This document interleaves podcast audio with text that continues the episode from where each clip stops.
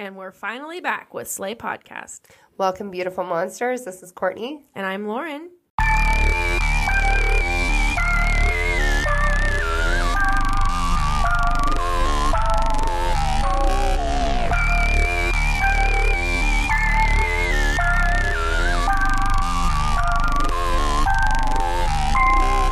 So sorry it's been so long since we've put out a podcast. Last week Courtney was in Salt Lake with work. Um, and then we drove eight hours, like four hours to come get me, then four hours back to Grand Junction.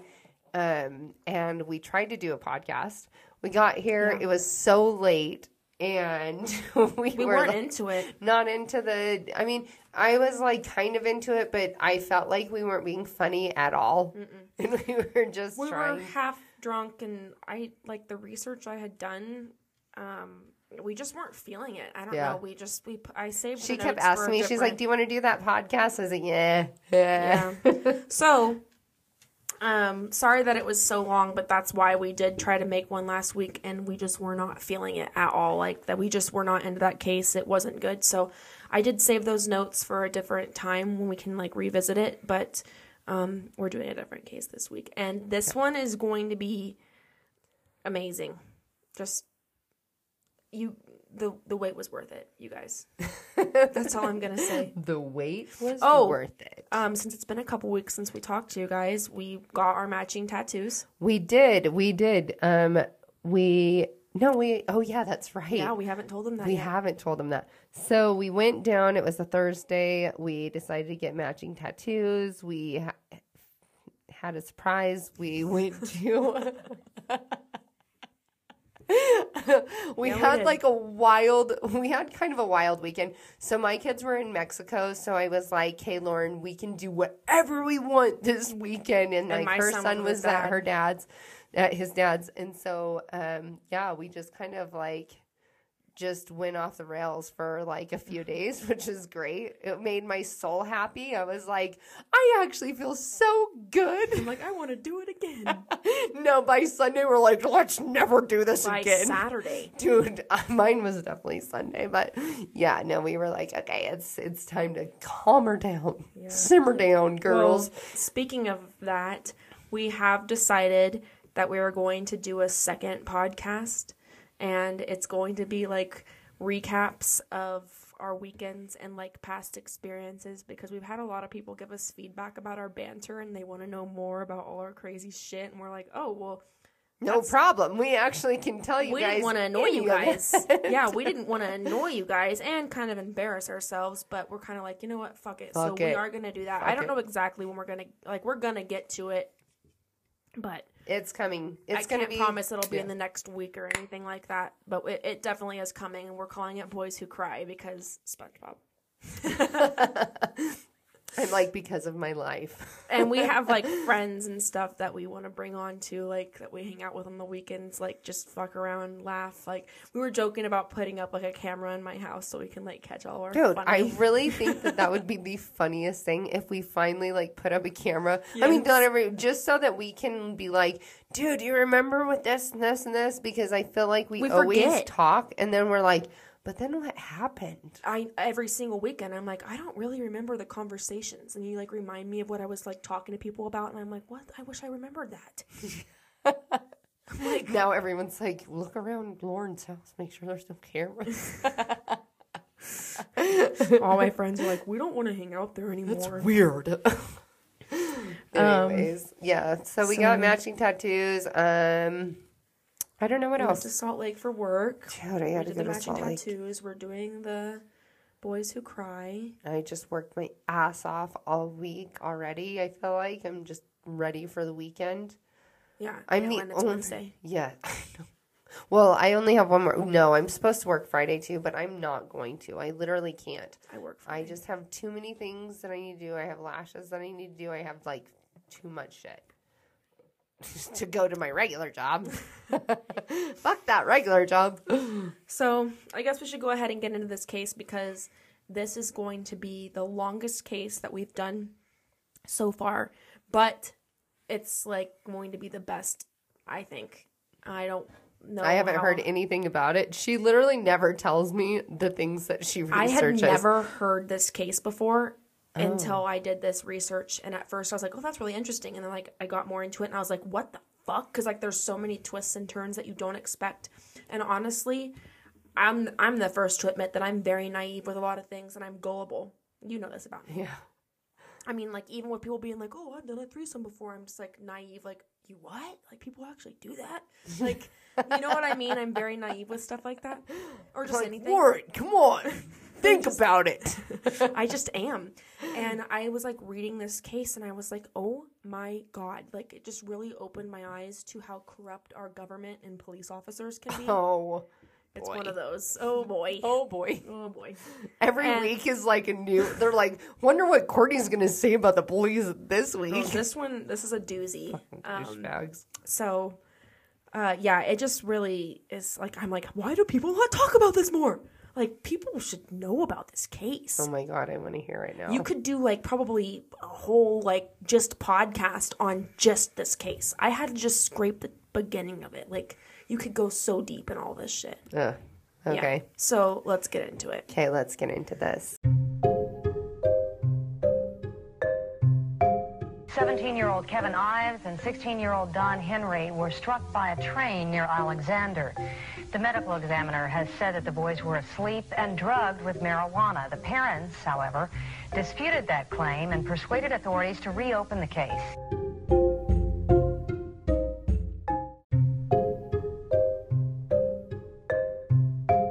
The probable reason there has been no justice for Kevin and Don's murders is because of why they were murdered. Answering that question leads to even more crimes, crimes committed by government agencies.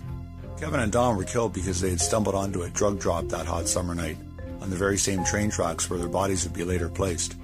We have multiple witness testimony to that. That drug drop was part of a secret operation first being run by the late infamous cocaine smuggler Barry Seal.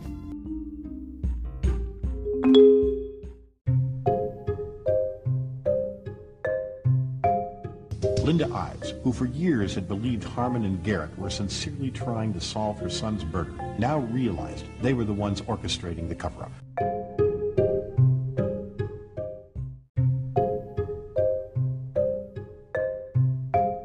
there were people on the tracks. saw a flashlight come on and then go back. They weren't looking in our direction, but we could see the light. And so we kind of quieted down and snuck up a little bit closer to see what was going on. And there was five individuals uh, standing on the tracks. One thing that struck my curiosity is, uh, at the time my mother was dating uh, an attorney named Dan, uh, Dan Harmon. I, I knew him well enough to recognize him. There were uh, two more individuals that uh, a few minutes after we got there, were walking down the railroad tracks that had a rifle and what looked to be a flashlight. And they were more or less kind of minding their own business. Uh, and when they realized someone else was on the tracks, uh, they stopped and was fixing to turn around when someone, uh, or Danny, motioned for them to come closer uh, over to where they were. Uh, they hesitated and uh, eventually ended up walking on towards the rest of the group. While my head was turned, I heard a, what sounded like a gunshot. I saw a flash, as you would expect with a gunshot at night. We were pretty much terrified and bolted. And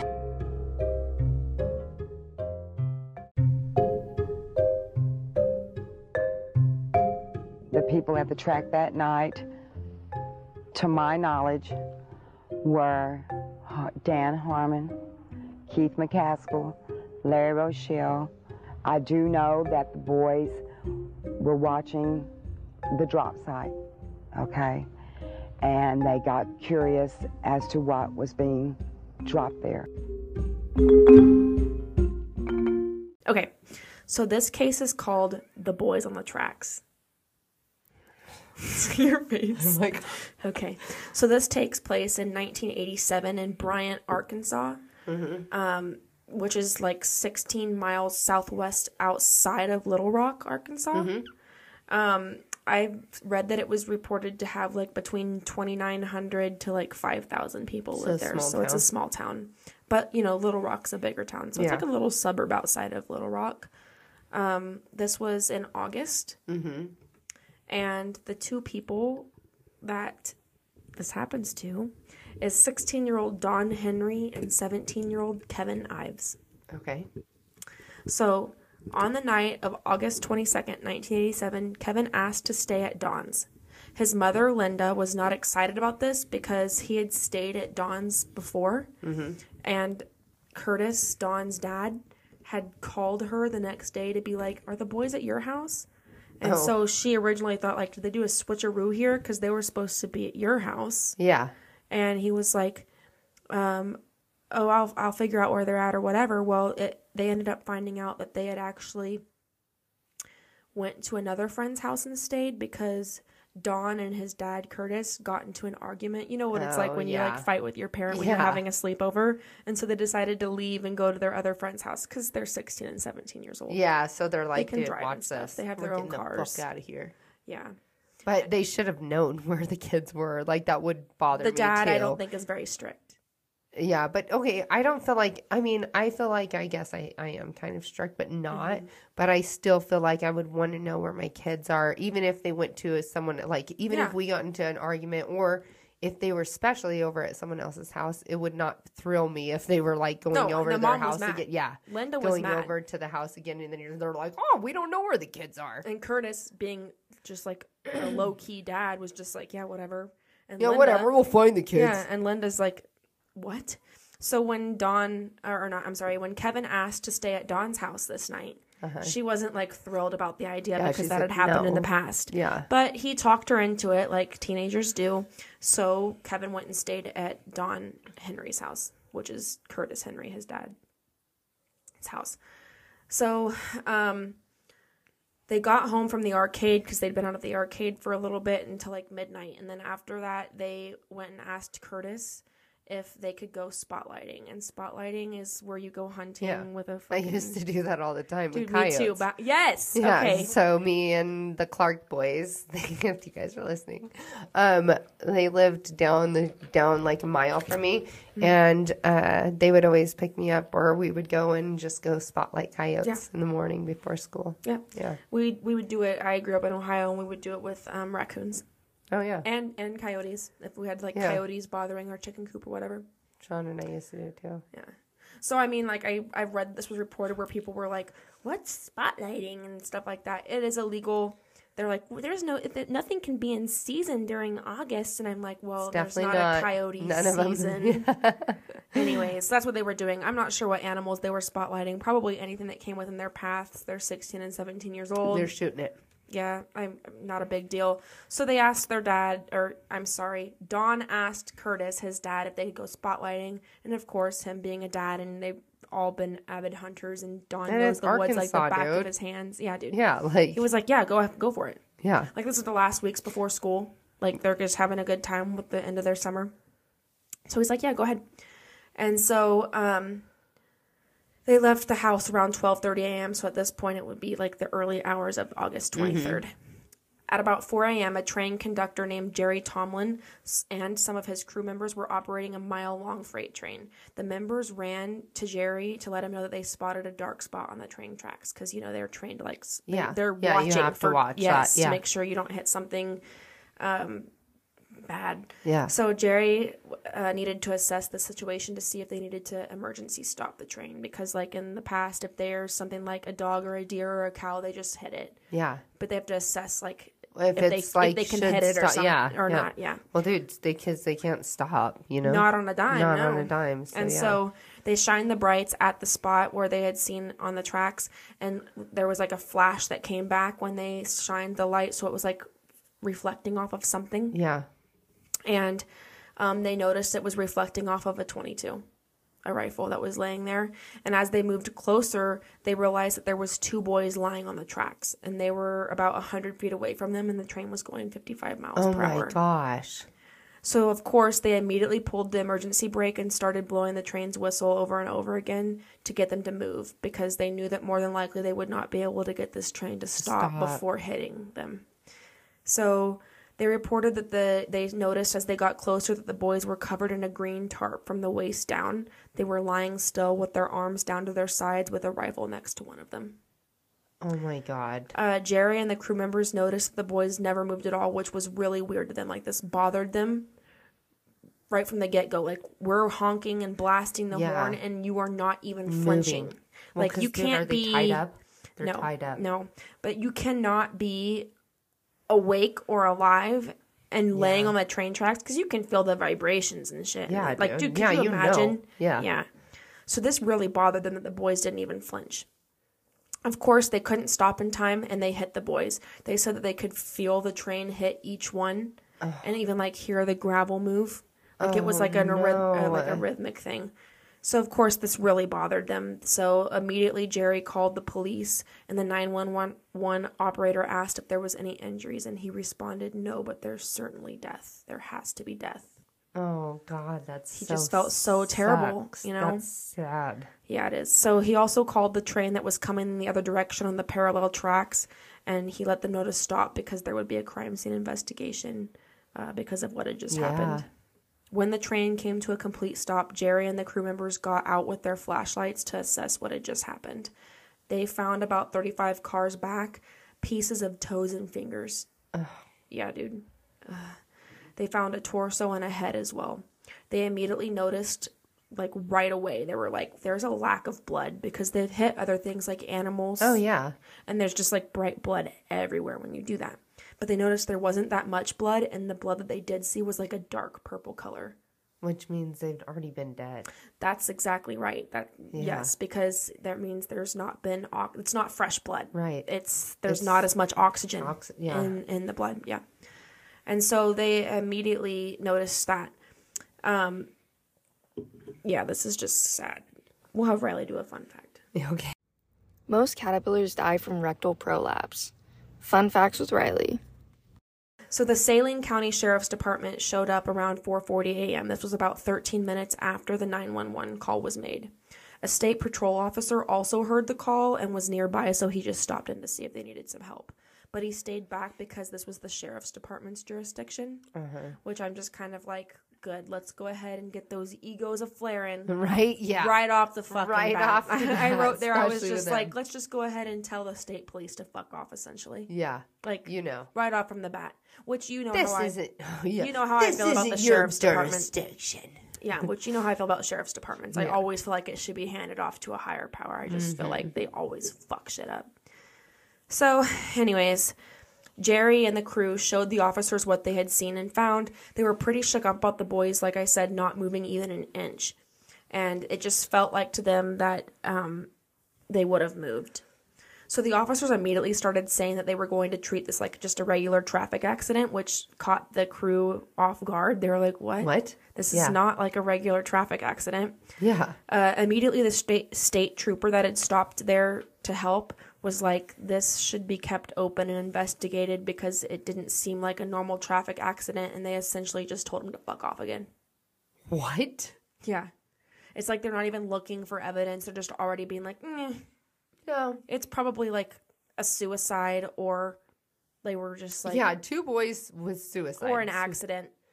Dude, you could you imagine the balls you would have to have to lay on that train track awake, Awake waiting- while both they're of like, you yeah, just not flinching? Let's hold hands too. not flinching? Fucking Romeo and Julieting it. like what? It's like you fucking dumb cops. So then the EMT showed up on the scene and they noticed the blood was dark purple as well. The bigger pieces of the bodies they also noted looked like mannequins because they'd been dead for a while. oh no. and they were like, "This is not a traffic accident." But of Yeah. course, the sheriff's department was like, of Yes, course, it just is. saying they were handling it like a traffic accident. So next, the officers let the other train that was stopped. They just go ahead and gave it the go. They they gave it to go, the go ahead to just go on through.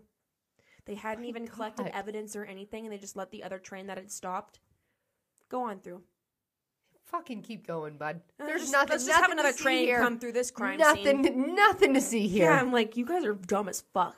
I mean, it is the 80s, but come on.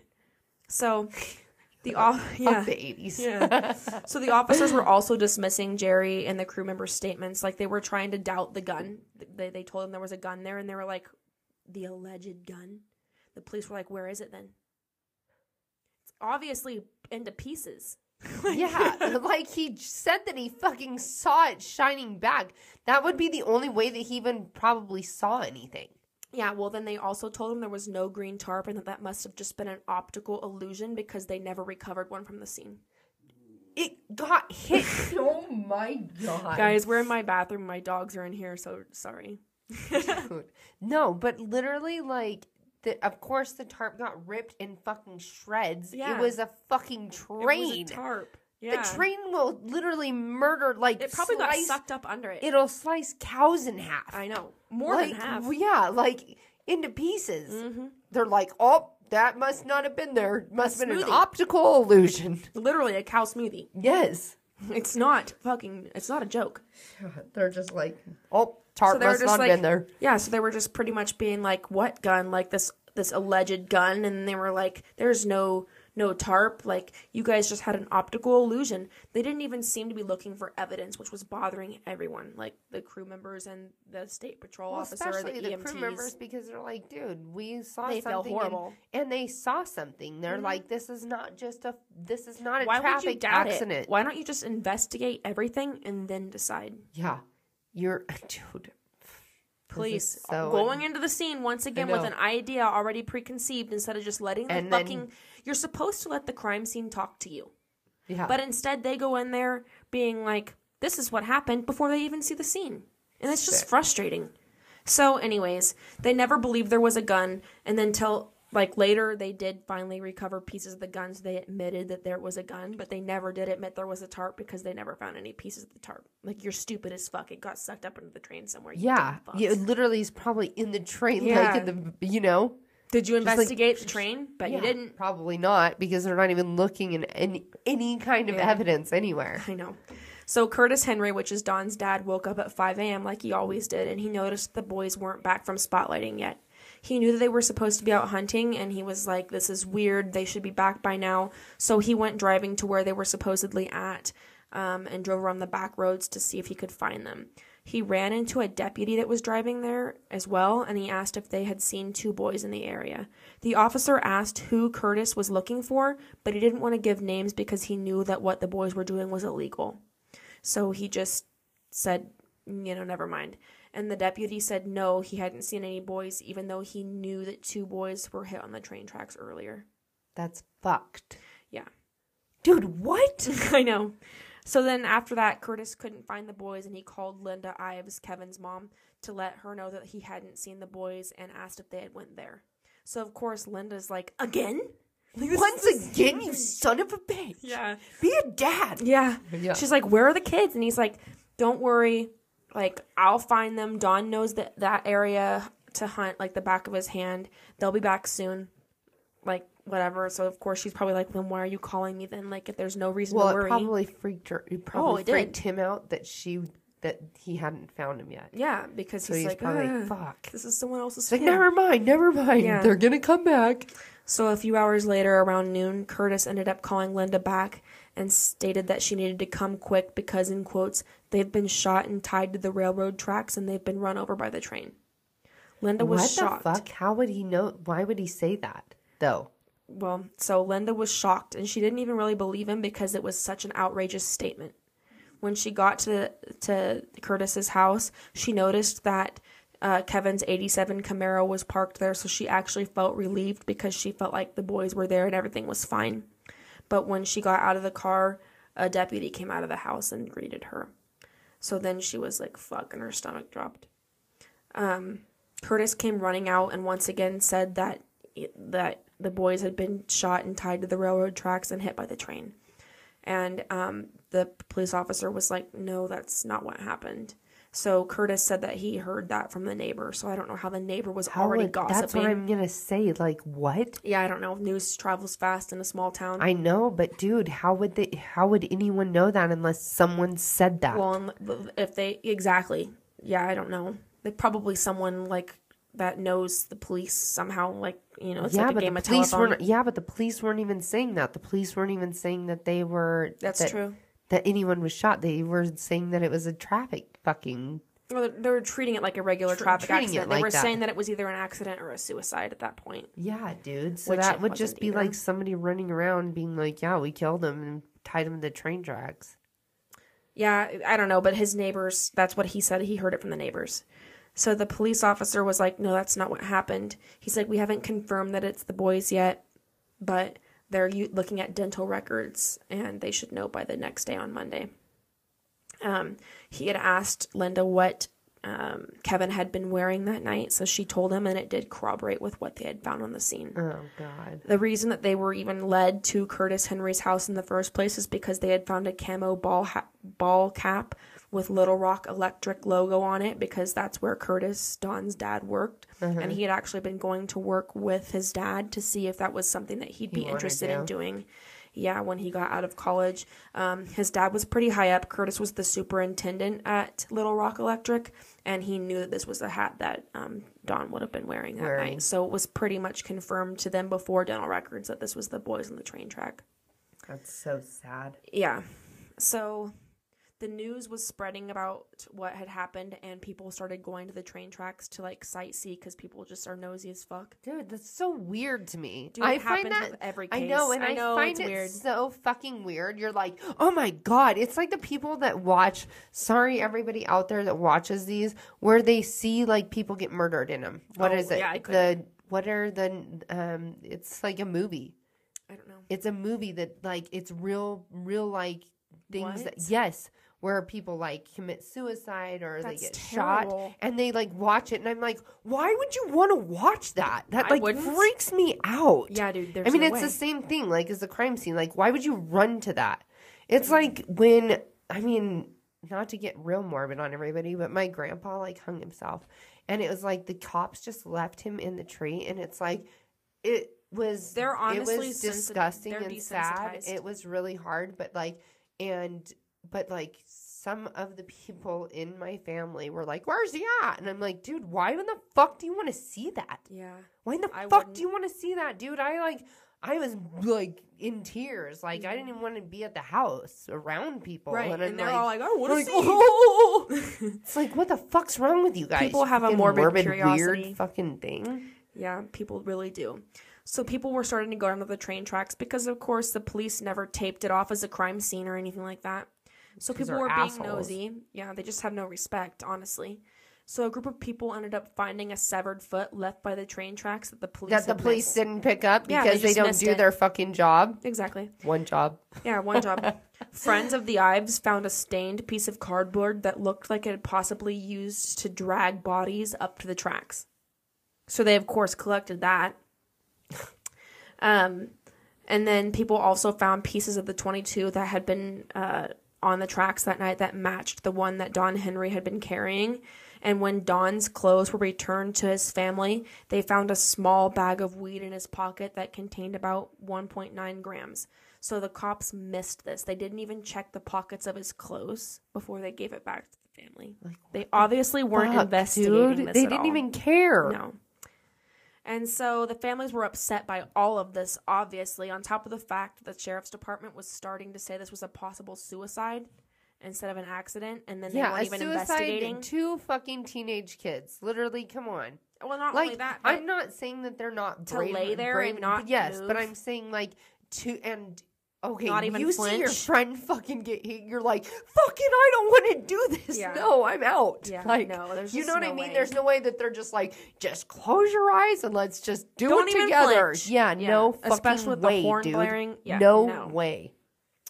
So, about a week after the boys' funerals, the chief medical examiner of Arkansas, named Dr. Fahmy Malik, was hired by Governor. Okay, so this is some like background into Fahmy because he's pretty important in this story. Okay. Um, he was hired by the governor Bill Clinton because he was the governor of Of Arkansas he before he was. was. A fucking course he was. he was the governor of Arkansas before uh, he was president. So in 1979, Fahmy Malik, Malik was uh, hired. Um, and so he went and met with the families. There was also two deputies present for this meeting and a member of the state patrol, which the families immediately were like, "This is good news" because they were trying to get this passed to the state patrol and out of the sheriff department's hand. Yeah, because the sheriff department Yeah, does nothing. Yeah. But um, that's not what was happening, and it's actually pretty weird to have two deputies and a state patrol officer present for them to just meet as the family with the medical examiner. It's like, Yeah. why are you guys weird. there? It's pretty weird. Um, and so the families thought this was good news. Larry Ives, which was Kevin's dad, who had found the cardboard, handed over the stained cardboard they'd found and turned it into the state officer because they knew that the the sheriff's office did not have the technology to properly test this evidence. Right. So they wanted to make sure and turn it into people that could actually I could do something yes, about and it. see if this was the boy's blood on the cardboard. Yes.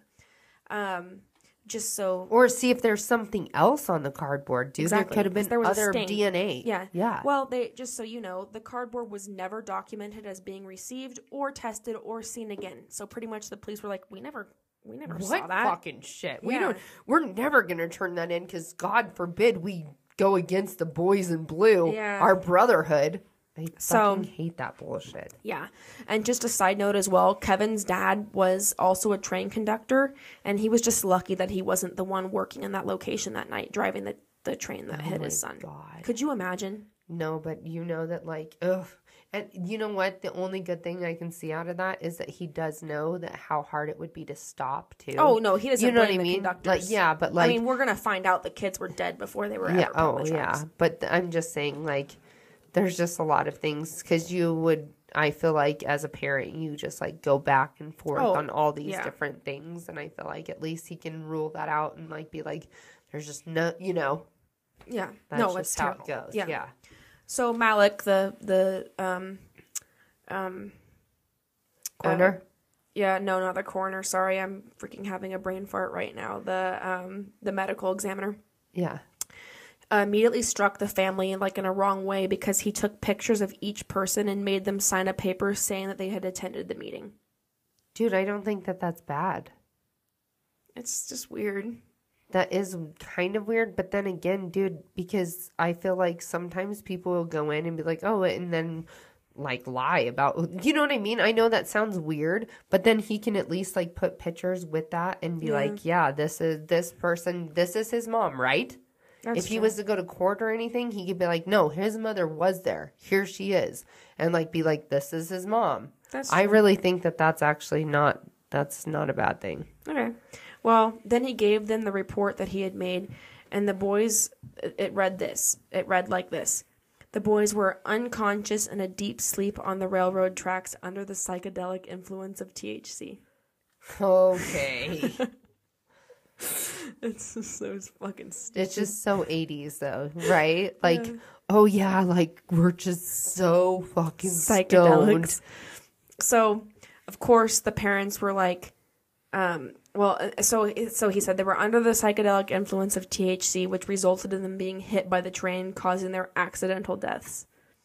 Of course, the parents were like questioning this, being like, "Weed will make you pass out on the railroad tracks, and you won't move at all with the train like honking Blaring horn." the horn? No, dude. They were like, and not moving at all. Like the tracks shake. It's like scary. You would have to wake up. Like I don't think that that weed would literally make you pass out in a state that you can't even like wake up. It wouldn't. So of course, uh, Dr. Malik was started getting he started getting angry when they started questioning his findings, like pretty much being like, "How dare you? Like I'm a fucking expert." I'm an expert. Yeah. I'm the boss. Which- to which I I'm say, you're for- actually a I public work for servant. Cops. you actually work for them. Their tax dollars pay you, and you actually are a public servant, so you work for them. Fucking shut up. so, anyways, um, they asked him to explain how the boys would be unconscious from smoking weed, in which Dr. Malik drew a line. Dude, you're gonna fucking shit your pants. He drew a line on a board with 100 on top and five on the bottom, like um, like a like a fraction Yeah. and he pointed to the 100 and said, "This is how much TH- THC was in the boys' bodies." A hundred, a hundred percent, a hundred percent of their body was THC. And so, like, of course, what the fuck? no, the bud? parents were like, "What? What does that mean? Like, what's the measurement? What's the 100? hundred and the five? Yeah. Where's the five coming from, bud? You just go 5, 10, 15, 20, up to a hundred or Yeah. what? They were like, "What's the measurement of this?" So then he like snapped back and was like, "Units," and they were like, what does units of weed mean? What is the what is a what is the units? measurement of a unit? Yeah, like is it, is it units our- compared to the blood that they store in their body? You're like not answering our question at all. Like units. he's like their fucking blood is hundred percent THC now. he's like, why are you not understanding me? And they're like, this makes no fucking sense. Because you're a tard. We Yeah. don't know what the fuck you're talking about, buddy. So, anyways, the families were not convinced. Then Dr. Malik got really irritated and he pulled out an envelope of the autopsy photos and told them that everything they needed to know was in there. So, of course, the families were like, we don't want to look at these pictures of the autopsies. We're asking you about Yeah, toxicology. these are these are devastating pictures. Yeah. We don't want to see our babies. How does this answer questions about up. toxicology? Like, how insensitive could you fucking be? Well, he does work for the cops, so The state. yeah. So Linda, who was Kevin's mom, said that she was. So she said, "How would looking at, like I said, how would looking at pictures of my dead son have answered my questions concerning the toxicology, like the Right. weed in his body?" Malik again pushed them to look at the pictures. A deputy that was sitting there with them, because I told you there was a deputy present, intervened and told Dr. Malik to stop. And then he looked at the family and was like, 20 joints. can't, even, can't even hold a straight face. Twenty joints. So they were like, "What?" And they were like, "How would you know?" And he said that Dr. Malik had told the sheriff's department that the boys would have had to smoke 20 joints to get that high of amount of THC in them. I'm like, "What are you kidding me?" Like, I know this is the eight. Like, what are you talking about? It's the 80s, but are you this fucking dumb? I was like, 20, 20 joints? joints? That would So be like stupid. Dude, they didn't. I know. I'm just saying. Fuck. It's just this is the shit. Dude, this their is exactly being like told. Jalea fucking. Davis when her friend's like, she had 27 shots. And you're just like, you have to be out of your fucking mind if you think that someone's walking around after 27 shots Yeah. or 20 joints. They are laying, actually, after 20 joints, you're You right. can't smoke for They, 20 no, joints. no one can do that. So And if you can, give us a ring, give us a little like, get, let, let us know. yeah, because we want to hang out with you. Because we want to, we want to record you in, the house on on the weekend. Fuck yeah! You're invited. Hey, you're invited. invited over for an after party, buddy. Let's see what we can fucking come up with. so, anyways, the parents were like, "How did they get 20 joints out of this tiny bag you guys found on them?" like, Yeah, and they're like, it was "What like a, bag?" It was like a dime bag on them. you know, they're Like, they're teenagers. they're not 16 and 17. Yeah, That's they're not normal. buying fucking. A, but they're not They're not buying an ounce of fucking weed. They're like, actually, let's get an ounce of this shit. They're not smoking They're not 20 s- joints. This one guy I know. so the families, ah, fuck it, I'll buy an ounce of that. What the fuck? so stupid. So he said, um, or the families were not happy, obviously. So they hired a different doctor to do a second autopsy, and this was JT Francisco from Memphis. Um, he was charging the families two hundred dollars an hour, which remember this was in the eighties, so that's higher They're than like, it is oh my god. Yeah. Well, they paid for it, and he said that he would test both boys' blood and urine from Kevin because Don's bladder was completely destroyed, so it couldn't be tested. But Sad. I know, but he was saying that he would test both boys' blood and Kevin's urine um, in this autopsy. They were not happy to hear that the results came back agreeing with Dr. Malik. The parents were like, "What? How did you like come to the same result?" They were looking at the paperwork and they realized that he had only tested Kevin's urine. They had tested no blood. So they asked Dr. Francisco about this, and he said that Dr. Malik's lab met state standards and so did his. So since one test on the urine matched what Dr. Malik had found with their testing, they decided from an inference that they didn't have to do any more testing because they both met state standards. So like just Okay. so like just inference it. So like we just paid you all this money for fucking Like literally nothing. you did one test and said, "Oh, this one matches, so they must So all match." It all matches. you dumb fucks. Yeah, they're like, what the fuck? So like they started wondering like what made him change his mind because he was like down to like help us, and then all of a sudden he was just like, oh, it's, he was right. Like someone like someone talked to him. Yeah. Yeah. So then Linda Ives, which is Kevin's mom, held a pref- press conference after this because she's fucking pissed. This was in February of 1988. Well, dude, that's her baby. Yeah. She Like, roasted she roasted how the police handled this. She roasted their investigation. She roasted Dr. Malik, all of them, which good. Good for them. Good for Um, her. She discussed how the case was handled so poorly, and the next day, Richard Garrett, which was the district deputy prosecuting attorney, told them that he thought that they had accepted this ruling of the accidental death and had no idea that they were unhappy with the sheriff's investigation. Did you really not yeah, know? you didn't know. You didn't know? That's what I said. okay. So he told them he would hold a prosecutor's hearing to decide if the case could be reopened so they could get another autopsy. So this made the family happy. Yeah. Then he introduced them to private attorney Dan Harmon, which keep his name in mind. Um, let me tell you, do not go with any private anything that the cops say to do. Like, Well, no. oh, go with go with this guy because that's the best guy. Richard like, Garrett is a is a prosecuting attorney for the district. He's not a cop. Well, I Oh, guess okay. he kind of, so but he, but works for the cops, though. Yes. Like, Yes. okay. So what I'm saying is, don't don't go with anyone that works for the cops, is around the state, cops, likes county, the government, Yeah. does the things. Dude, you got to go for the people Does the that things. does the things that- with the cops. Yeah, anything the cops say. I just like mm-hmm. no. You got to go on your own. You got to find some fucking black like under underground shit, Yeah. and then be like, Black I market. want him. I want him to be the person because he's gonna come up and he's actually gonna do his job. He's gonna get paid for what he like. He's like, I actually need the money, and you're gonna like, you're actually gonna get results. The other people that all the that work for the government, work for the fucking city, work for the fucking police, you're gonna get exactly what the police want you to know because they don't give a fuck about us. Oh, they have their own fucking. They have their own agenda. Yep. So, just saying, he is friends with Dan Harmon. Yeah. Richard Garrett is, and he Richard Garrett is a district attorney, but Dan Harmon is a private attorney. So he introduced them to be a special prosecutor to organize a grand jury to look at the evidence and decide if Dr. Malik's autopsy was wrong. So the jury did not agree with Dr. Malik and they thought that this was not an accident but actually a possible homicide. So this helped the families.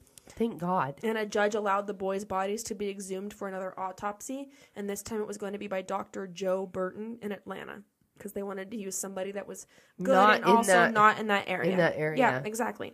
So Dr. Burton found that the TH level, THC levels that Dr. Ma- Malik had found in the boys was incorrect, and they actually had smoked around possibly two joints. That sounds That more sounds so much more real. Not 20 joints, you dumb bitch. Yeah, you fucking liar. So He's he like 20, a 100, a 100, a 100 here. a hundred units of weed. They're like, what? What is 100? What is it even comparing it to? yeah. So he also found uh, Dr. Burton also found that um, Don had.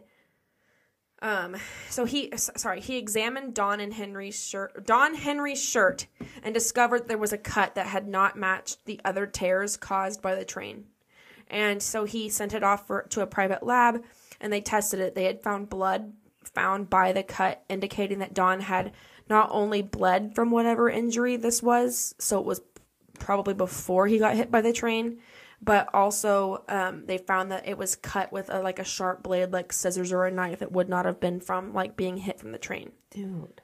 They also examined Don's lower back, uh, and they noticed the injuries there were consistent with the spot in the shirt, showing that he was not hit by the train there, but this was actually more like a stab mark. Dr. Burton also noticed that Kevin had an injury on his face that did not align with any of the injuries from the train as well. He found that the injury actually matched with an injury that would be caused from the butt of a rifle, exactly like the one that they had that night. they can't 100% prove that this was the exact rifle, but it was definitely It was made definitely from, a, from a rifle, rifle, and it, and it most likely on the was face. like very probable that it was that rifle. So, Dr. Burton also found higher than expected fluid levels in the boys' lungs. To him, this meant that they did not They die drowned. fast. They drowned. No, they own- didn't drown, Oh. but they so they didn't die fast though. Like No, the they like drowned them. of their own blood. Like they like is it, you know when you get stabbed in the in the lungs, it literally will like drown you. You actually drown. Uh, Is yeah, that not pro- what it is? I, didn't say that in the report. It just said like like if you get hurt or you die you um, start sucking before blood. you get hit and like before you get hit by a train like if you like let's just say you just die and you're laying there because Yeah. you're dead you'll start having fluid pool around your Cool. lungs Yes. Okay. Like you're. It's like drowning. it could be Yeah. yeah and, and but but so that happened, and then they got hit by the train. But if they were to be hit by the train when they were still alive, they wouldn't have had all that fluid pulling. Right. So that made him think they were definitely dead before they were hit by the train, like they were laid on the tracks dead, which Yeah. pretty much corroborates what everyone thinks. And they knew they knew that the trains were coming, dude. They knew that they would get Yeah, get. they had to have. Yeah, whoever they were was, trying to cover like- it up. Yeah. Yeah. So this caused the case to be reopened and changed from um, accident to undetermined. Finally, so they can keep investigating it. Yeah, thank you. But they're Um, gonna keep. They're gonna keep um looking into this, and not really looking into. Pretty much. Yeah. So Dr. Malik was starting to get questioned by everyone because this is a small town and they're all being like, what the What the fuck? fuck? Like, wh- Why are you so dumb? yeah, like Yeah. you're supposed to be our medical examiner and you're acting like this and you're doing dumb fucking shit like this. Like, you were really wrong in that. So, like, we don't like that. So the sheriff's department held a press conference right after this, stating that they believed that Dr. Malik's findings were correct and they were still on his side. What? Yep. And even though the fucking cat is meowing, let it in. Come on, meow. Come on in, mister. So anyways, um they were still on his side even though the uh the um medical examiner Dr. Burton from um Atlanta had found other things. So the Ark- Arkansas, the Arkansas state senator spoke on the record to say that he reviewed Dr. Malik's report and that he also had the most respect for him and he also supported his findings. Of course he did. Like you, we literally have found things That are going opposite, but yeah. But you just go ahead and I hope you fucking sleep well at night. No, it's kind of like the Like doctors. you're going on the record saying this, Dude, it's kind of like doctors around town too. They're like, they don't want to go against each other, so they'll just be like, well, that's not how I would do it, but I respect them. You know what I mean? And you're like, just fucking say they did the fucking procedure wrong. Yeah. That you got a fucking screw through your, your nerve, you know? But they're like, no, we don't want to go against which this them. started making people be like, why is he getting so much support from higher up people? Like the Ar- Arkansas state senator senator is literally like supporting you and releasing a statement. Why? It's weird. Why are you backing him? yeah. So people began to dig into Malik's past, and they found that in 1979, like I said, he was hired by Bill Clinton. Before that, he was the assistant medical examiner in the state of Arkansas. When Clinton hired him as medical examiner, Malik didn't even meet the state standards to be a medical examiner. He only met the state standards to be the assistant. Oh my God, dude. That'd be like me becoming a dentist. Yeah. They're like, we want her. And I'm Literally. like, absolutely. I've worked under one, so I know that I can fucking Well, work on Clinton your was the governor, so he's the one that appoints them, the medical Of- examiner. Dude, come on. He let fucking Monica Lewinsky I just know. blow him.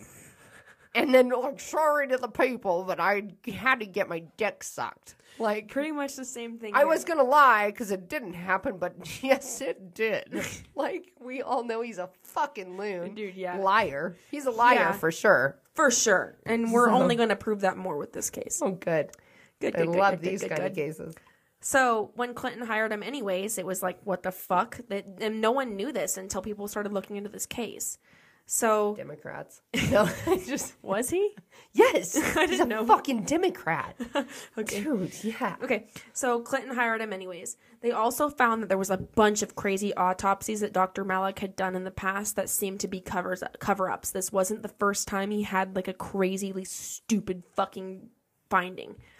Um, such as here's some examples: a man who was decapitated, but Malik ruled that he died of an ulcer at home and that his dog gnawed his head off. Like that didn't happen. Shut the fuck up. The family was like, A "What?" hundred. That's all I hundred can think now is just yeah, dude. that. Dude, yeah, we're Like definitely he's always just like referencing that literally gonna be yeah, like it's gonna be like this fucking. It's like fuck around and find out, and then it's just gonna be like a hundred hundred units. a hundred units right here. You see that? Fuck around and find out. what the the stupidest. dumbest fucking graph you could ever imagine. It doesn't even make any sense. Like, No. what's the five referencing? He's like, if there is a hundred out of five, they're definitely at twenty joints. Yeah, like I'm dividing. A hundred Yeah, divided by 105, five. 20. yes. Dude, what? So, um, yeah, they said that he had said that the dog had gnawed the head off when the guy was clearly killed and decapitated. Um, another time, there was uh, someone who had been shot three times in the chest with a shotgun, and he ruled it suicide. What? He's like, Or I'm sorry, twice in the chest, once in the head with a like, shotgun. They're like twice in the fucking chest with a shotgun.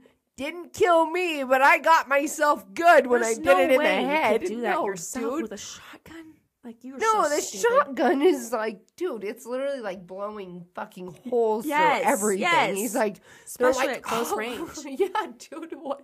How could you even do it in your chest? You're holding it out like Yeah. this. It'd be impossible almost. So um, to even pick your arms up after the first blow Exactly. through the chest might be really tough. yeah, or the face. so you're not alive. You just you, it's just a lot of shit in this case. You'll find you just can't even laugh at it because it's just so outrageous that just, it's not funny. I'm funny. going to laugh because it's not funny, but I just get it's nervous habit of just Well, laughing. yeah. Like, what the fuck? Oh, and it's just like this isn't even like believable. It's so stupid. You know what I mean? Hate, yes. So and I hate that. That's the worst. it really like is. you're literally gonna just make me fucking feel like a dumbass because I'm calling you out on your Dumb stupid shit? lie. Yeah. Your dumb lie. Yeah. So I will go into more detail about these deaths later and who they were because they are involved with this case.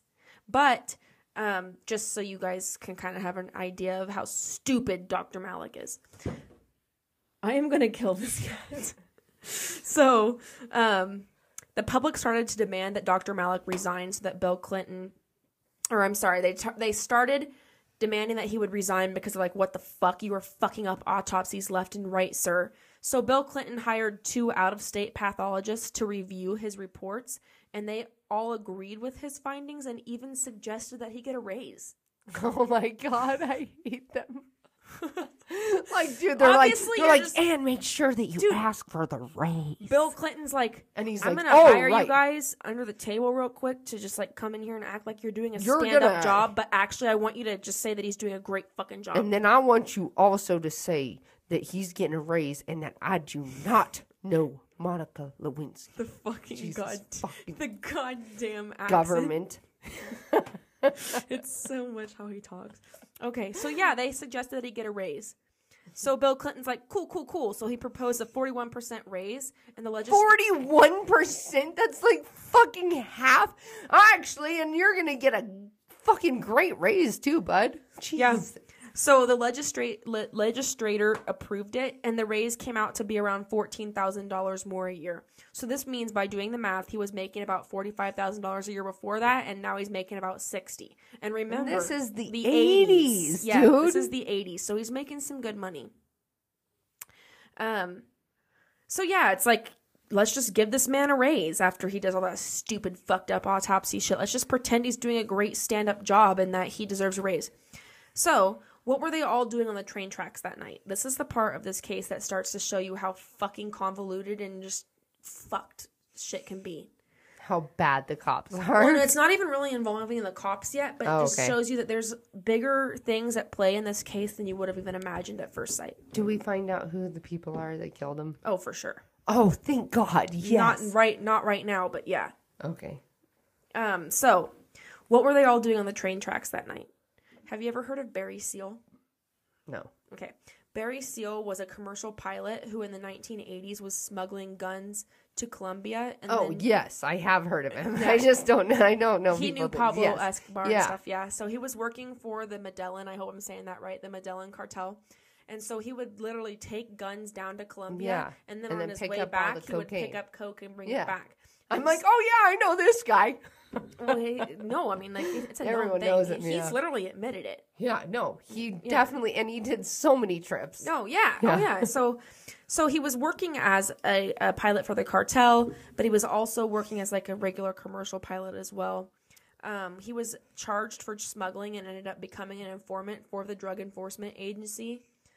He had to Um, Because, well, yeah, he was like, yeah. "Hey guys, like instead of like throwing me in prison, like let me just help you out." So he was essentially working both Yeah. sides Yes. at this point because he was still working for the CIA, yes, but he was also working for the cartel. So he's in deep here. He's making like sixty million dollars off cocaine and smuggling it into the states, but like you're working some dangerous jobs, dude. Oh, extreme, Yeah. extreme danger. So he was originally I'm doing in danger. yeah. So he was originally doing drug dr- drug drops in his hometown of Louisiana, but Mm-hmm. local officials began to catch on, so he switched to the Mena, Arkansas, Arkansas. I am tired. Arkansas, Arkansas um, airport. This was about 160 miles west of Little Rock, which is about 120 miles west of where the boys were dead on the train tracks. Mm. yeah. Um, and this was a smaller area with an airstrip, and that's why they were using like this airport, the Mena Airport. Like you can look it up. I could go into a whole podcast just about this shit, but I'm trying to keep it like short and sweet and to the point. But you Mm. could literally go just into the Mena Airport and their drug smuggling. Oh yeah, they have like have a podcast I mean, think it. of um even that There's show more than that one pilot of that- the of the money laundering. Yeah. Oh, uh, Ozarks. Ozarks, Yeah. yeah. I mean, you can just do all sorts of shit Oh, down yeah. there. It's no, like, literally, what? they just don't. Yeah, and so that's the thing is I could go into so many details with this, but you can only take it so far with this episode. So like, I'm trying to keep it kind of short and sweet and to the point. But you can totally go look that up in like the Mena Airport, like it's known. And Barry Seal was not the only pilot doing this. He oh, was Oh, like the big honcho making Yes. most of the money, but there was other people doing. and this they ha- well, they had tons of other drops. Oh, oh yeah, and other locations too. Yes. Yeah, yeah, yeah. And so, um, this, like I said, the Mena airport was known as a CIA drop point, and he had bought and sold and operated planes throughout uh, other airports, but this one as well. And this is where he received the C one to C one hundred and twenty three transport plane that the was supplied by the Drug Enforcement Agency because they supplied him his own plane. Yeah. And so, um, of course, he's playing both sides. Like I said, he would have the planes fly low to the field with the lights off in Arkansas, um, near the spot on the track where the boys were d- dying before they would land at the airport. Yeah, And do to drug do it for the drug for the cartel. Yeah. and then have them do normal fucking drops. yeah, because he for was actually police. for the, yeah, yeah, for because he was actually working. Like our Working. government was buying drugs too. Just so you guys know, our government Oh was yeah, buying drugs. oh yeah, they definitely were. And so, um, but he would drop. They're like put a put an extra twenty grams in or twenty ounces in. Yeah, yeah. So, um, Dude, they would drop it early too. Sometimes they would do the the um, planes that would open up, and they would literally drop it before they wouldn't even land the plane. no, yeah, he's not landing. He's, yeah, literally turning the lights off and just getting low, flying low and it. dropping it, Yeah. and then flying Yep, out. exactly. That's Yeah. exactly what he was doing. They were at the, at, originally they were like landing at- at the airport, But then, they were landing the cops, in the fields. Once the DA, DA Yes. like caught on to it, catching on, so they started just getting started low and dropping low, it. Mm-hmm. dropping it, and then keep going because then it looks like you're still in flight. They can like even back around to where their flight was. That's exactly what was going on. Is they were getting low, turning their lights off, and dropping smart. by the train tracks where the boys died. So he later admitted that the local police would stand guard on these drug drops, and they were in on it. Which, duh. Well, yeah, because they're getting a little something out of it, Uh-huh. just like they always do. The co- Like the I said, this case really crooked, opened dude. me up to how much Dude, thank God, because I'm like they're crooked. They're just I'm like feel like I'm the only can like like I'm always like they're so fucking corrupt and all They this are. stuff. But dude, it's the real truth. Yeah. everybody look into them because they're all a bunch of fucks. Yeah. So, um, yeah, he admitted that the, the police were in on this, and they would stand guard to help, like, like make sure that these drops went well. Yeah, they want them to go well so they can fucking have their own fucking cut from their stash. Mm-hmm. Yeah. So more came out about Barry Seal smuggling drugs into the CIA or in for the CIA and was involved with money laundering. And Bill Clinton was in on this supposedly and was eventually. Oh, he definitely. Oh, I think he knew too. Yeah, he just turned a blind eye to it and actually probably was like buying some of those drugs and, and guns. Oh yeah, he definitely was. He's like, also, can you throw in a kid, or is that like a, against the thing? I was just need one kid. Also, my wife likes to drink the baby's blood. So in 1986, there was a hit put on um, Barry, and he was killed by the car- the cartel. Put a hit on him, and they and they the the hit killed him. Uh, Mena Airport was also known for drug trafficking, like I said, money laundering. There have been many investigations into this, but of course, every time it's just been reported, and there could there could be involvement, there could be knowledge, there could be participation in cover cover ups with Ronald Reagan, Bill Clinton, George H. W. Bush, and Dan Harmon, the attorney that I was talking about um but it's never been like every time it gets brought up into like actual like investigations it always gets swept under the rug because it's involving our government and Right. so like that's just what They're happens like, no. yeah so after seal died the irs went after 86 million in back taxes so this is definitely proof that he did work for the cia because some people say that he didn't he did Yes. and um, this isn't just a conspiracy. It was estimated that Barry Seal moved over three to five billion dollars of cocaine into the U.S. while he was doing this. Oh, good. Yeah. Good. So one pilot has came forward as well, admitting to have flown many drug drops in the same area that Don and Kevin were hit by the train, and that many other pilots were doing the same thing. It wasn't just Barry. Some local law enforcement. So did they think is this like a drug thing? Did they oh, think, Oh, it- think oh, yeah. kids are killed by the cartel or something? Not by the cartel, but there was definitely drug drops happening during this time. Now, just to be clear, Barry w- was already dead by the time the boys died. He had died like a year or two before that from that hit. But there definitely was still drug drops happening with other pilots.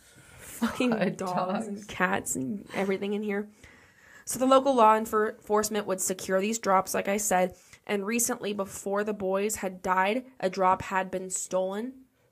And so Oh all the my people God, they thought the boys fucking the police and the drug shit. dealers down there were on high alert for people stealing the drops by the train tracks.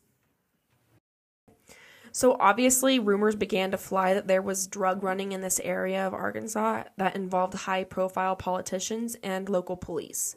Weird because that's exactly what was happening. And the boys had either accidentally stumbled upon a drug drop or they knew the drug drug drop was coming and they wanted to intercept it to sell the drugs themselves. That was the two rumors going around. There's no way that those boys wouldn't do that. Do you think? we'll see. So Don's sister Gayla reported. Now we're going to get into a bunch of different people's reports.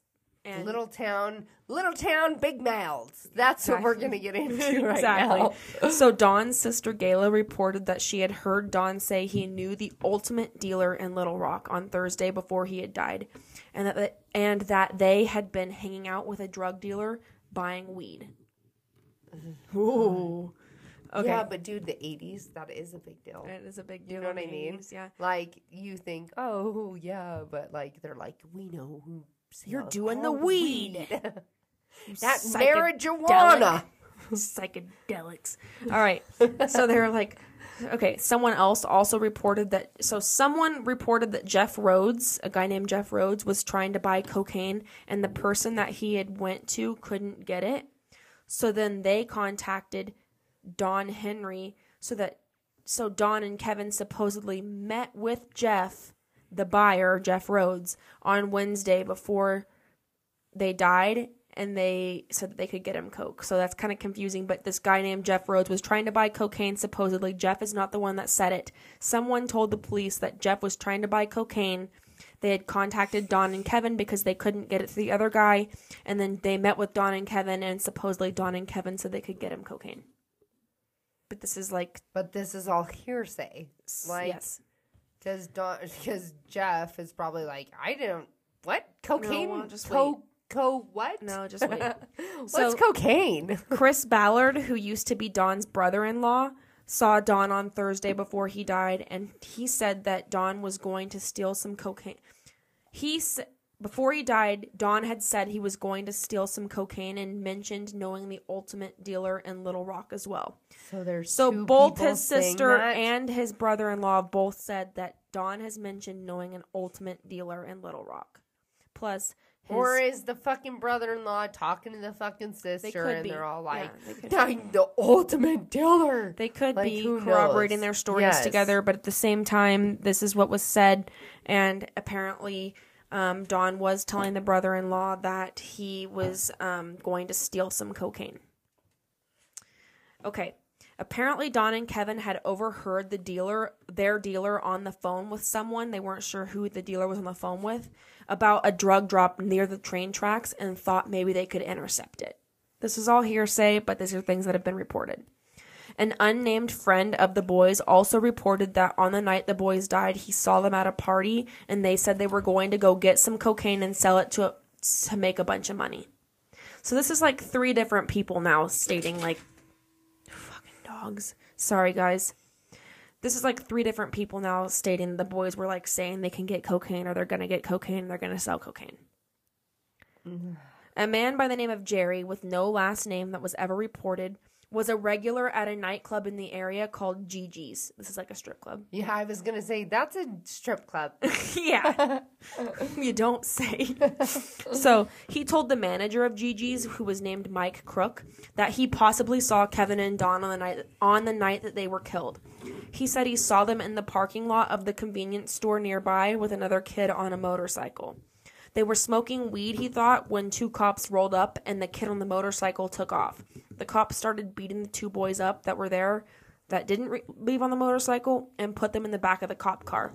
What? Jerry didn't tell the cops of this because he thought, you know, I saw the cops do it, so I'm not going to go tell the cops about it. Yeah, because the cops already know about it. Yeah.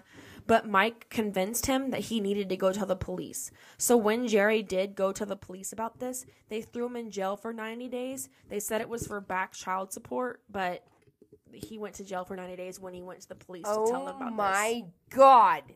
I hate the.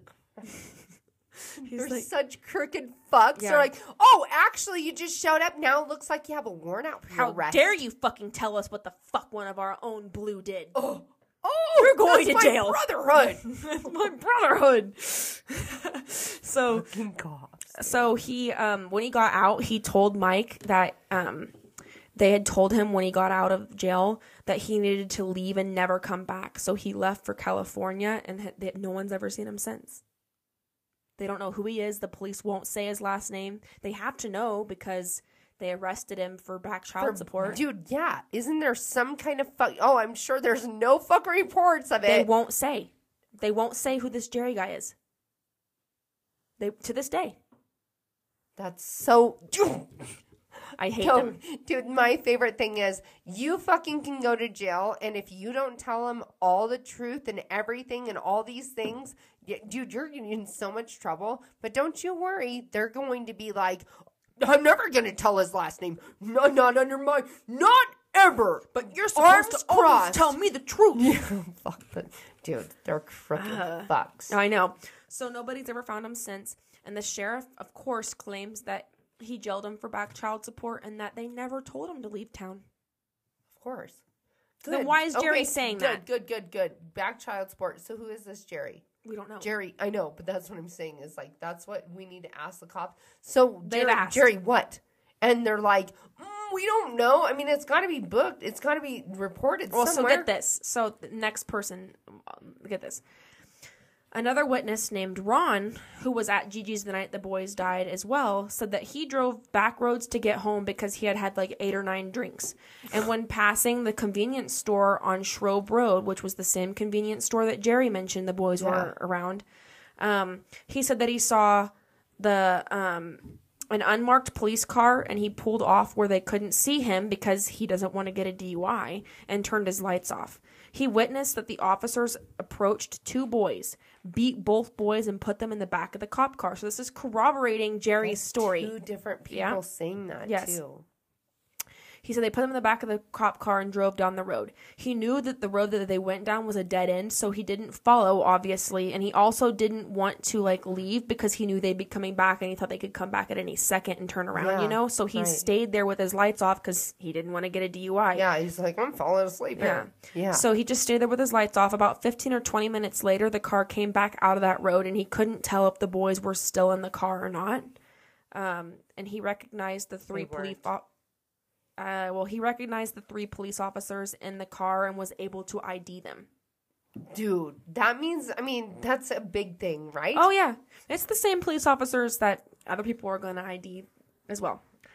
So, and and so what the cops are saying uh, when you ask about this Jerry guy Yeah. is that it's the same person as Ron because the the, the witness are so similar.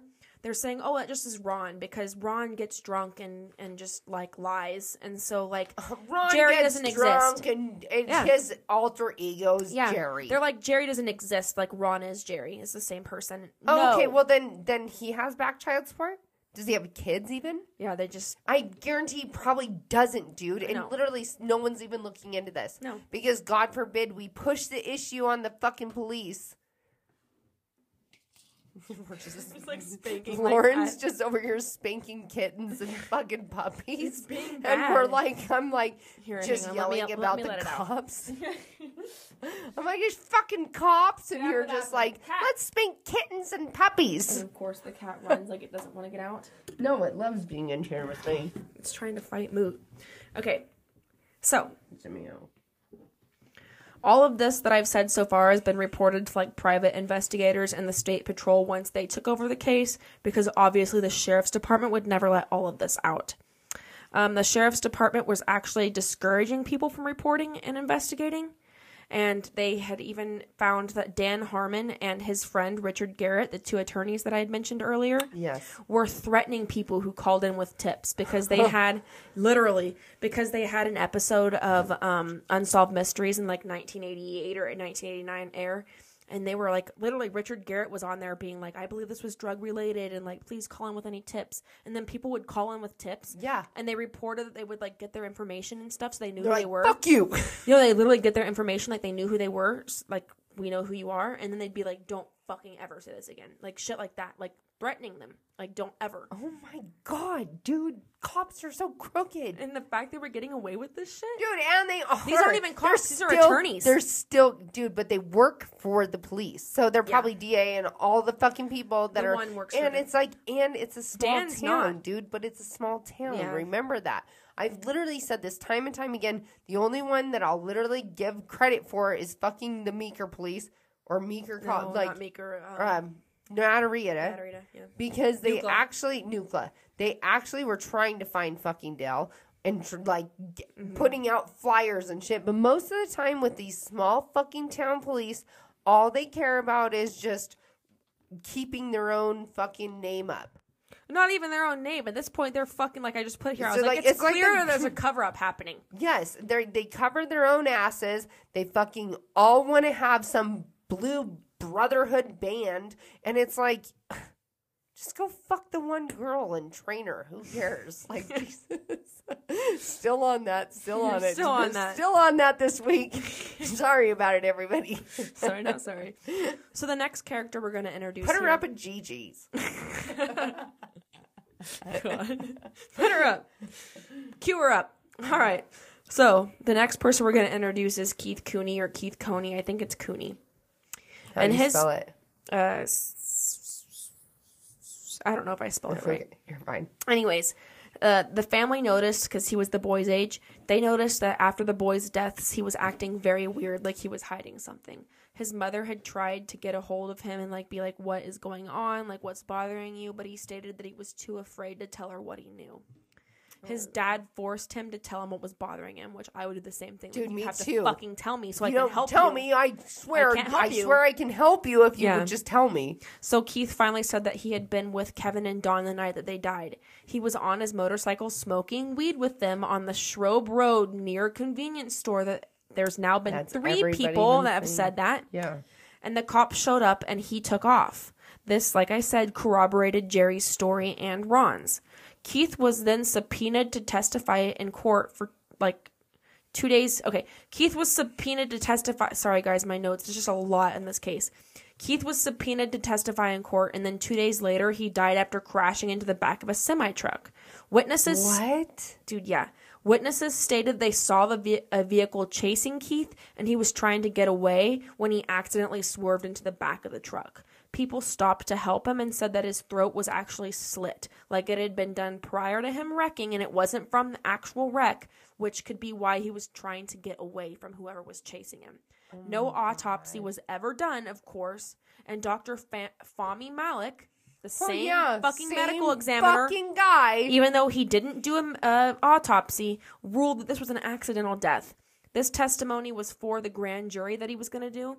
Um, to see if they could reopen the um, to decide if the case should be reopened and make decisions about the boy's death, whether it was. Oh yeah, you know it. You know it's not. No, no, no, no. So of we course, can't have that. Oh, you can't. You can't go testify. no.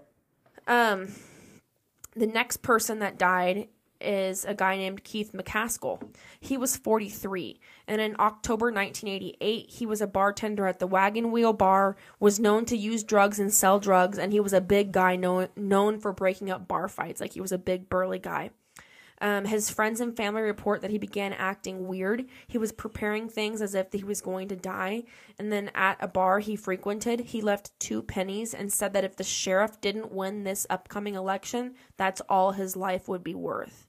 After the sheriff lost the election, within 48 hours, he they were found he was found dead at his home, stabbed over a hundred times and wrapped in a flower shower curtain. What the fuck?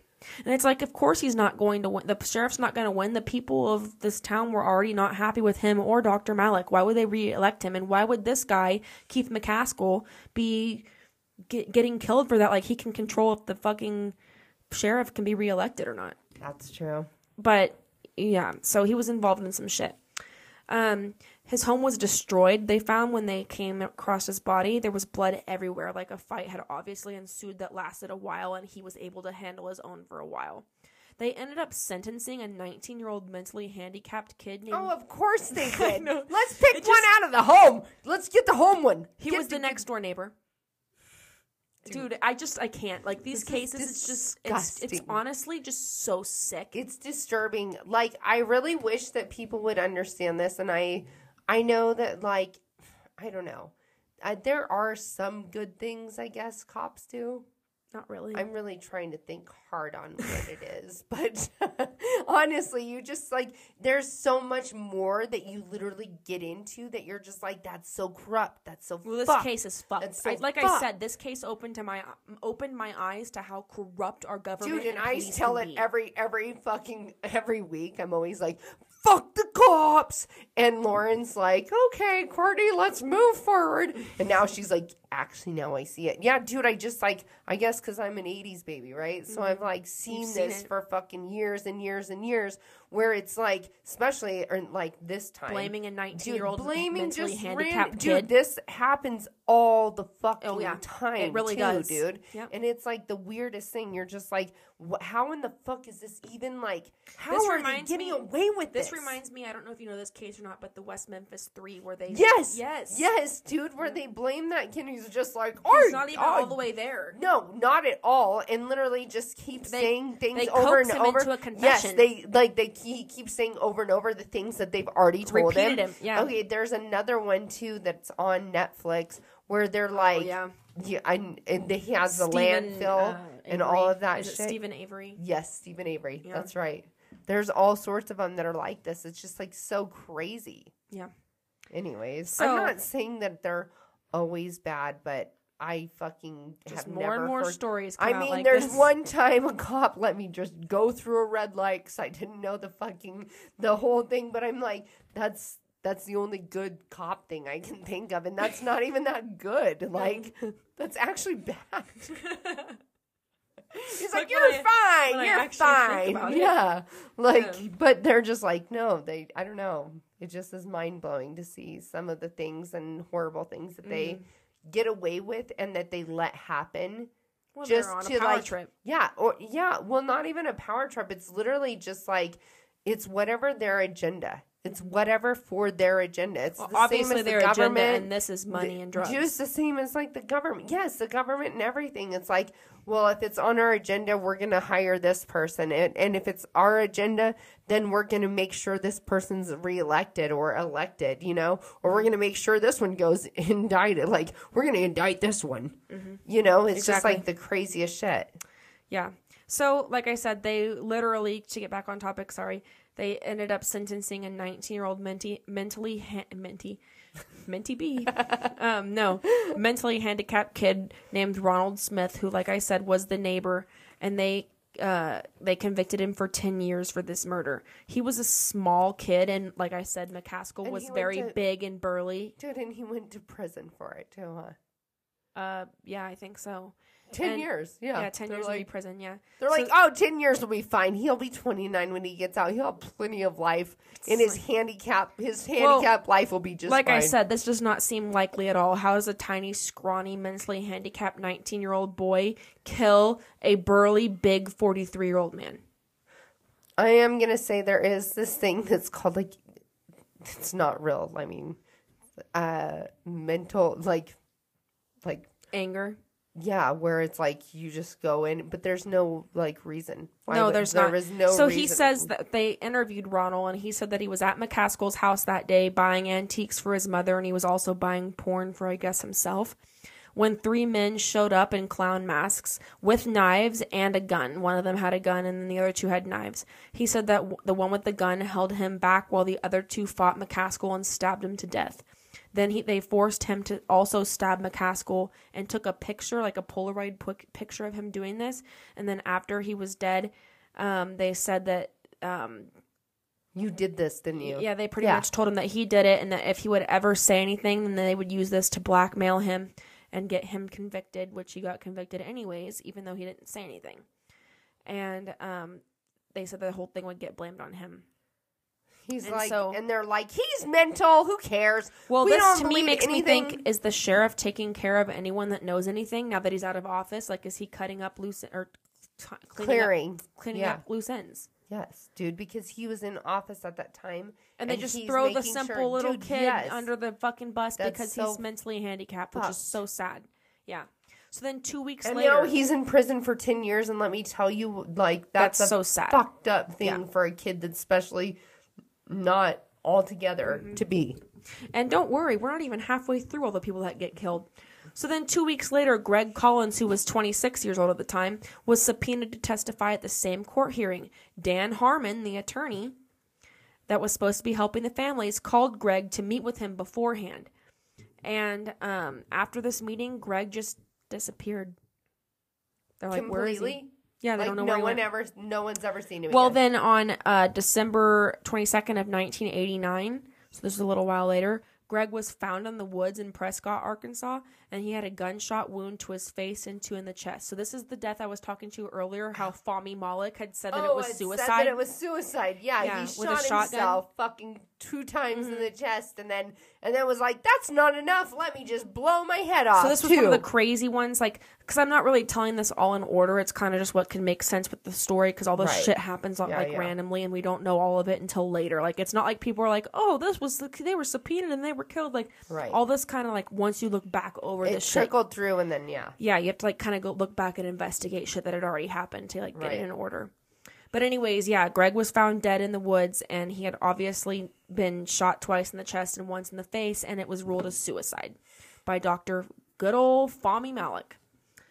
So then, and um, I wrote here, I was like, "You've got to be fucking kidding me!" And this, and remember, this is when the public started getting pissed and asking him to resign, and he also got a raise. Forty-one percent, please. Mm-hmm. So in March of 1989, a tip was received that Daniel Bearden, who was around the boy's age, was missing for the last eight months and was buried down by the river. They never did find his body, but they did find pieces of his clothing. It's still believed that he's dead, but they haven't found his body. He was also dead. Yeah, oh for sure. He was also known to smoke weed and sell it, and he had also um, been subpoenaed to be in front of the same grand jury. So how convenient! Dude, like all these people that are subpoenaed to go in front of the jury, Are just gone. yeah, they're just dying. They're dropping like flies. So then Jeffrey Rhodes, who was 21, who was also friends with Don and Kevin, and before they died, said that Don told him that he knew the ultimate dealer in Little Rock. That's the third person now Mm-hmm. that said that. He told his mother that he feared for his life, and he asked his dad in Texas if he could move to live with him because he knew too much, in quotes, about the boys on the tracks and the death of Keith McKaskle. Oh my god, dude, that's so sad. Conveniently, two days later, Jeffrey's motorcycle was discovered on the side of the road, like he had been like pulled over because the kickstand was up, but there was no sign of him. A week later, they had found his body in a landfill out landfill outside of Benton, Arkansas. He had been shot in the head. His hands and feet and head had been attempted to be sawed off, but then they stopped before they completed sawing it off. Cat, stop. and then he had been set on fire. So it's like this person just What? kept, Dude, Just yeah, fucking Just kept trying- people on fire I know, dude, it's sad. now. and so it's like they just kept trying to like do things, but they like weren't successful with it, and like tried something else. That's sad. Yeah, dude, it's really sad. Hang on, I'm gonna push this door closed because Moot's being fuck. So, um, yeah, he was found to have been shot in the head, the hands, feet, and a head had been attempted to be cut off, and he had been set on fire. An anonymous anonymous tip was later received that a Benton officer, a Benton police officer, like in that town. Uh, County had pulled over Jeffrey and had killed him because they were working closely with the police in Alexander, the county where the boys were died, a city. So that's not proven, but probably believable. In That's July, believable. Yeah, in July of 1989, a guy named Richard Winters, another person who was subpoenaed to testify, was shot in the face and killed during a robbery gone wrong, is what it was said to be. But there was a rumor that this was never actually a robbery. There's no proof it was a robbery, and that it actually was possibly a setup to make it look like it was a robbery. But actually, just to kill him because he was also subpoenaed to testify. A few weeks later, a guy named James Milam, I hope I'm saying that right, was found decapitated. He was the one that I was talking about where Dr. Mal- Malik was like, "Oh yeah, he had, he died of a stomach And his dog his stomach ulcer killed him and then he just got decapitated cuz his dog ate his like head and gnawed it off." Dude, what? I'm like mind. blo- I thought you were like telling me all these for like no reason, but there's No, actually they're actually a reason. Yes, yes. God. And so, um, uh, James was a witness of Barry Seal's smuggling operations in the Mena, Arkansas airport and all that shit. Yeah. And was supposedly there the night that Don and Kevin were killed. Malik stated the dog had actually ate the head, but then someone found because they didn't know where the head was for a while, and he just said, "Oh, the dog ate it," and it was an accident or not an accidental death. He had died naturally from an ulcer. But then someone discovered his head in their trash can a couple blocks away from the, his house, and so they were like, "Um, yeah, this wasn't That's weird. It's weird that you said the dog fucking ate just right so through guess the what neck. Dr. Fahmy Malik's explanation was? What was it? The dog regurgitated the head. Shut the fuck up! I I, can't. I can't with this guy. It's just so stupid that you can't even really have a reaction because it's just like you're Dude, so this dumb. is this is and you expect people to believe dude. this. okay. Side note right now. It's like one of my friends, she literally tells me the fucking lies that her fucking boyfriend, guy Mm-hmm. friend, tells her. And it's so stupid. You're like he They're expects the you to dude. believe this. Yes, that's what I tell her all the time. I'm like, he actually thinks you're so fucking Who are dumb. you talking about? Mouth me the name. Oh yeah. And I'm like, you, you literally, he thinks you're so fucking stupid that he'll tell you the Anything. dumbest, The dumbest the shit. dumbest shit, dude. Just to see if he can get away with it. No, yeah, but he wants you, and you believe it. You're just like, I'm like, dude, you you don't throw a fit. You don't throw a fit, and that's what I want to do with these cops. Someone throw a fucking fit. Oh. Someone throw a fit so Yeah. that, dude. It's but they're like, but it's scary because they're like, if we throw a fit, we're gonna fucking, we're gonna die. Or But throw on- in jail. dude. Yeah, or you're gonna get thrown in jail for fucking whatever. But dude, it, it is. It's it's annoying because it's like this is what I tell her. I'm like, I can't even believe that you let him Believe bel- that, You yeah. let him believe that you're that stupid. Yeah, I literally wrote. I can't. I wrote this is so stupid.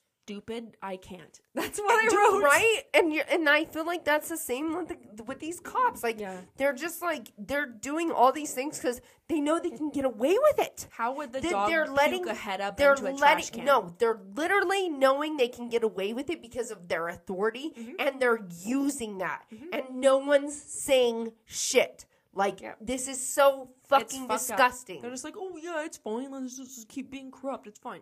So literally, they he's claiming the dog puked the head up in like, the trash in can the trash too can. Like, how did it get up? the in dog no the dog was like i know what i'm gonna do i'm not gonna do it in my owner's trash can i'm gonna run down the street and throw it up here because then no one will know i chewed through his stand on my hind legs to get it in the trash can where it belongs. Yeah, I'm gonna make sure that no one knows I chewed through my owner's neck. I'm gonna Yeah. make sure it looks like well, the was neighbor obvious did to it. people that it was like a, like a cut. It wasn't gnawing in the first place. This just shows you how fucking stupid Dr. Malik is. No, not stupid. How how fucking Oh, much yeah, I don't think he used- believes no, shit no, no, no. saying. This is how much he uses his authority on where he's at to just fuck us over, fuck the public over. Dude, this is not just like the families that are just getting fucking raw dogged from behind. This is literally all of us. Oh. we're all getting fucking duped by this by And our taxes are fucking- paying by the fucking, fucking bills. police by the fucking dude this is exactly it right like i don't know how how many times we're gonna just let this keep happening i mean this is the 80s but dude fuck like even still it's still happening in 2018 I like it's to still believe happening that some places have learned from shit like, like this and that who aren't as like bad, who but I don't know because I, I, fucking see it all the time in grand junction Oh, I know, I know. like jeez like this shit fucking happens all day And honestly, long, that brings up day. a good point because I do not think that Fahmy Malik believes what he's saying at all. He's not that fucking stupid. No, not at all. He just is doing this because he's probably getting paid off. And he knows his authority, dude. He knows he knows how much he can Well- fucking. He's like, watch me. I got a good one this time. The alligator jumped up. He's he just spinning yeah. a wheel and Yeah, just dude, guessing. He's like, like, he's an like, ulcer, a dog. like, the dog chewed through it. Oh, it regurgitated ahead. Let's see how many. Dude, this is a social fucking experiment at this point. Let's see how many dumb fucks will believe no, I truly believe that he is being paid by Dan Harmon or other local law enforcement.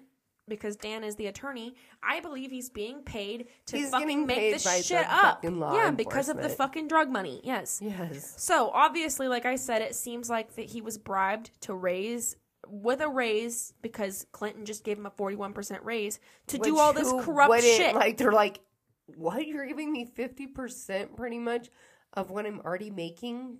Oh yes, yeah. I'm gonna do it So too. probably, uh, so like I, don't said, know, he was bribed with the morals, raise. So fuck. Exactly, he was bribed with the raise to do corrupt shit, and he probably knew if he didn't do it, he would be killed. He's gonna get killed. Yeah. Dude, he just watched a thousand people get killed. Now he's like, yeah, sure, sure, sure. The fucking dog regurgitated its head. I don't know. I don't know. Yeah, something, Like, something. dude, Just don't kill me. anything, anything. I swear, I'll just make some shit up. I just Well, don't want to get killed. I also read that it was rumored that Bill Clinton's mom was a nurse that was also in trouble for something. I don't know what she was in trouble for, but I guess Dr. Malik had came to her rescue pretty much and spoke like good about her and helped her somehow. So maybe Clinton owed him in some way.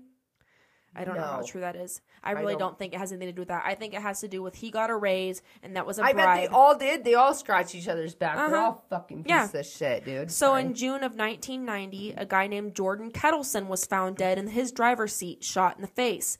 He was rumored to have known about the boys' deaths and Keith McKaskle's as well.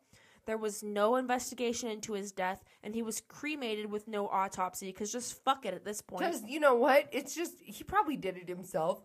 Right, I in the, literally- right I in the face. Yeah, right in the face from a far away. Yeah, they were like, "Oh, it's Uh, probably oh, suicide." Yeah, yeah, suicide, suicide. So I, I literally wrote, "You can't make this shit up." This literally like sounds not really like real. Like it sounds like this is all in a movie. It just doesn't even ma- like you. I, that's what I was trying to say. Like this doesn't seem real. Like police are actually like this. This like that. That's why it was so eye opening for me because I'm just like, this is something I would see in a movie. I didn't believe this shit happened in real life. Oh yeah, it does. Like dude. it's actually heartbreaking. So the next person that came out about six years later after this um, had happened with the boys on the train tracks, his name was Tommy Niehaus. He had reached out to Linda Ives, which was Kevin's mom, in 1993 when he was 18 years old. So keep in mind he was 12 when the boys died. He had finally got the courage to say something. He said that he had some friend he and some friends were out in the woods that night near the train tracks when they saw some lights from flash from flashlights and they hid in the bushes to watch what was going on. They said that, they said that there were 3 men and 2 teenage boys on the tracks. The men were calling the boys over and the boys seemed hesitant to come over to them and then they moved closer to get a better look at what was going on. They said then they heard a gunshot and they saw a flash in the dark like you would see with a gun going off at night. And he said it wasn't the same as the light from the flashlights. Tommy said that he, he and his friends got scared, of course, at this point and ran off. He said he did notice that one of the men happened to be his mom's boyfriend or a guy that her, his mom used to date, which was Special Prosecutor Dan Harmon. Oh my god, dude. Yeah, the guy that the attorney that's trying to get this case opened for them and supposedly helping the families. The FBI brought him in to do two lie detector tests after this since it had been 6 years since this happened and they were like, "Why are you just now confessing to this or whatever?" Did it come back? Yeah, they he passed both. His now not that those are like No, they're not. But dude, it is a I- good thing to see that, you know. Yeah. I, I put some a little bit of weight into it. So he is You're now like, dead though. We don't know why. It's not reported how he's dead, but another fucking person was de- is dead. Younger guy dead. Yeah. Yeah. So um, it does, it's not reported how it was. He was he died, but he did die. So um, Let's get Doctor. Dr. Phil. So I'm like, No, I wrote, Dr. I was like, Let's get oh, what's- Malik. Yeah, let's get Fahmy Malik in here. Good let's old see what let's see what he's got to say about this death. He's Good like, old Fahmy. I feel like he had he had a stomach flu. He Mm-hmm. died from it. He's like a young, healthy, fucking twenty year old kid. I wrote, I was like, hmm, why was Dan Harmon there? Was the killer, was he the killer and that's why he put himself in the middle of the case to help the families and get he it just reopened? prob- Dude, he probably was buying. he volunteered. drugs. Dan Harmon volunteered. No, I know. I bet he was in with the cops, like buying probably drugs, and then he was with them when they're like, "This is the guys. These are the guys that are stealing, like, gonna come and steal our mm-hmm. fucking shit." And so he's like, "We're gonna kill him." Then he fucking went for the family and was like, "Yeah, I'll help you guys," because he didn't think it would get this far in. You know what No, I mean? I don't think he ever yeah, thought it no, would get this he far. thought it would not get that No. far. That they would just like. That let because he was the with one meeting with all of Yes. these witnesses and Yes. calling them for the grand jury, and then all of a sudden Yes. they're dropping like Dude, flies. well- everyone that he called for well, witnesses. not even are they dropping like flies, but people are coming in with more information than he thought would They be had, coming. yeah. Yes, and he's like, "Fuck, fuck, fuck." So now he's really fucked. trying to backpedal yeah, now and cover he's up got so much shit. because he's in over his head. yeah, he's in over his head. So back in 1990, the U.S. Uh, uh, the, I cannot talk tonight. I'm sorry. Back in 1990, Assistant U.S. Attorney Bob Govar started a secret federal investigation into the drug trafficking happen- happening in Arkansas during this time. Assistant Prosecutor Jean Duffy was the head of a. he just punched. I heard it like fall off the ledge. Okay. Assistant Prosecutor Jean Duffy. Oh. She's fine. Assistant Pros. Boy, it's a boy cat. So, Assistant Prosecutor Jean Duffy was the head of the drug task force to supply info to Bob Govar's investigation. They noticed a pattern of Dan Harmon being involved in like all of these cases of everyone dying and like all the drug related shit. Like Dan Harmon's name just kept popping up. So, meanwhile, in 1990, Dan Harmon became the prosecutor elect for Saline County, the county the boys died in. So, he started trying to get Jean Duffy fired at the same time. I wonder why. Someone's looking into you and investigating, Yeah, and you're trying to get them fired. So, um, in 1991, Harmon became the Saline County prosecutor. So now he does work for the county. He's not a private attorney anymore. right. Okay. And I'm just burping into the mic. In 1991, he became the Saline County prosecutor and took over Jean Duffy's drug task force. So he just pretty much was like, You're not doing this anymore. I'm taking over. Right. He tried to get a jury to indict Duffy, but they didn't. So then he had a judge subpoena Jean to give all of the evidence that she had against him. Which is like, why do you need, like, why is this allowed? And it's like, what? And of course, she didn't want to endanger all of the witnesses that she had spoken to. Because she's smart. Yeah. Because everyone keeps dropping like flies. And so she didn't um, hand over the information. And And she ended up dead. well, no, because a warrant was then issued for her arrest. There was also a hit put on her life for fifty thousand That's what I'm dollars. saying. Who do you think in- did this? yeah. Dan Dan Harmon. Harmon. Yeah, had to have been that or someone higher up, like he's calling Higher up Bill up. Clinton. Bill Clinton, please, please, please. Dude, don't even Someone- get me started on Bill Clinton. I know he's such a fuck. He's a slimy little Slimy motherfucker. Fuck. So, anyways, um, and Hillary too. Both Oh. of you guys are fucking slime Jews. balls. Thank God. So, um, she didn't want to enter endanger them. There was a fifty thousand dollar because she did not hand over the shit that w- that he had a fucking Yeah. judge subpoena. He's like, "Give me all the shit you have against me." And if I if you don't, I I won't kill you.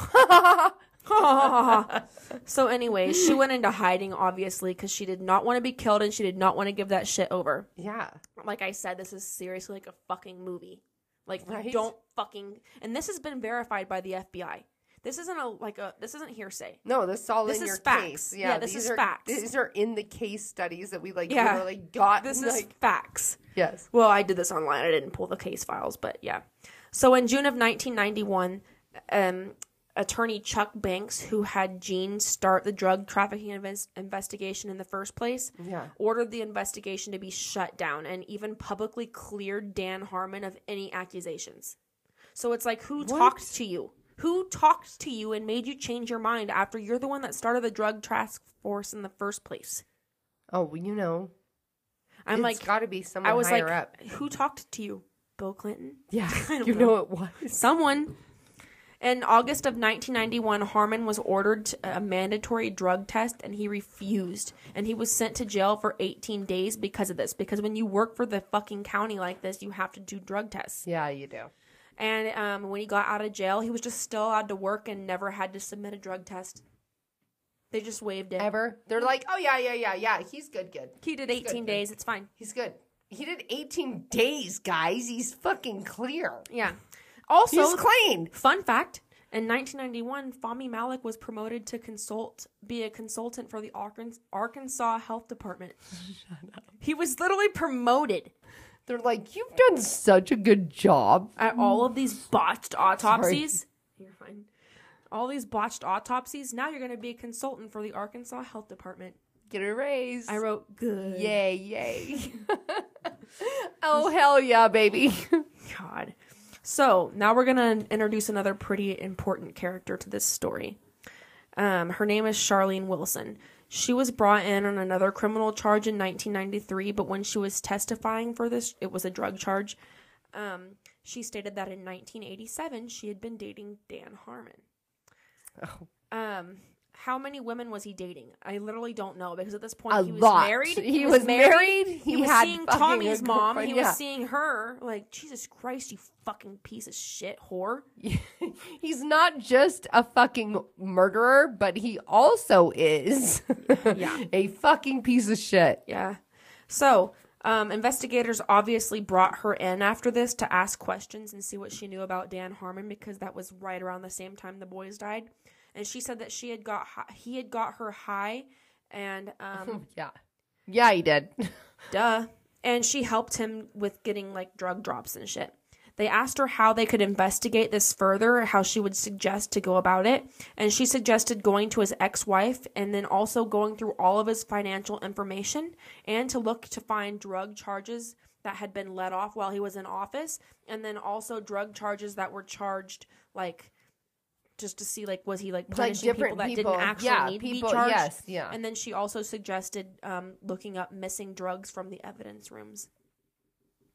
He was a ballsy fuck. Dude, super ballsy. Yeah. He's just like, didn't give a fuck. Yeah.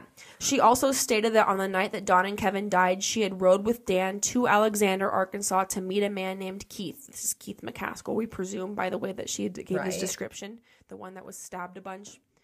Um, she said that Dan had parked on a road near the tracks and had gave her a bag of coke and told her to stay in the car. So she was sitting He's there. like, here's a bag of coke. You stay in the car, bitch. And she's like, absolutely. Yeah, thanks, bud. Hey, hey, hey, thank you. Yeah, so she's like Yeah, there. you know what? I'm gonna not even be here when you get back. Yeah. So she's like, you give me another bag and I'll fucking never see you again. she's like, perfect. She's like, Thank thank you. God. So she's sitting there getting high when she said that um, he ran up and got a green tarp from the trunk of his car and ran back to the tracks. Dude, how would she even know about the green tarp? Because they didn't. br- I feel like that wasn't No. like a thing that They, they, never put it in the report it because they up. said it wasn't there. What didn't exist. or like yeah talk about ever. Yeah. So the green tarp, the uh, yeah, like I was like the green tarp. The police told the train conductor didn't exist. Didn't exist. Yeah. Then she said that he took her home and they and then he told her to shower immediately and then he left to go home. This is sus.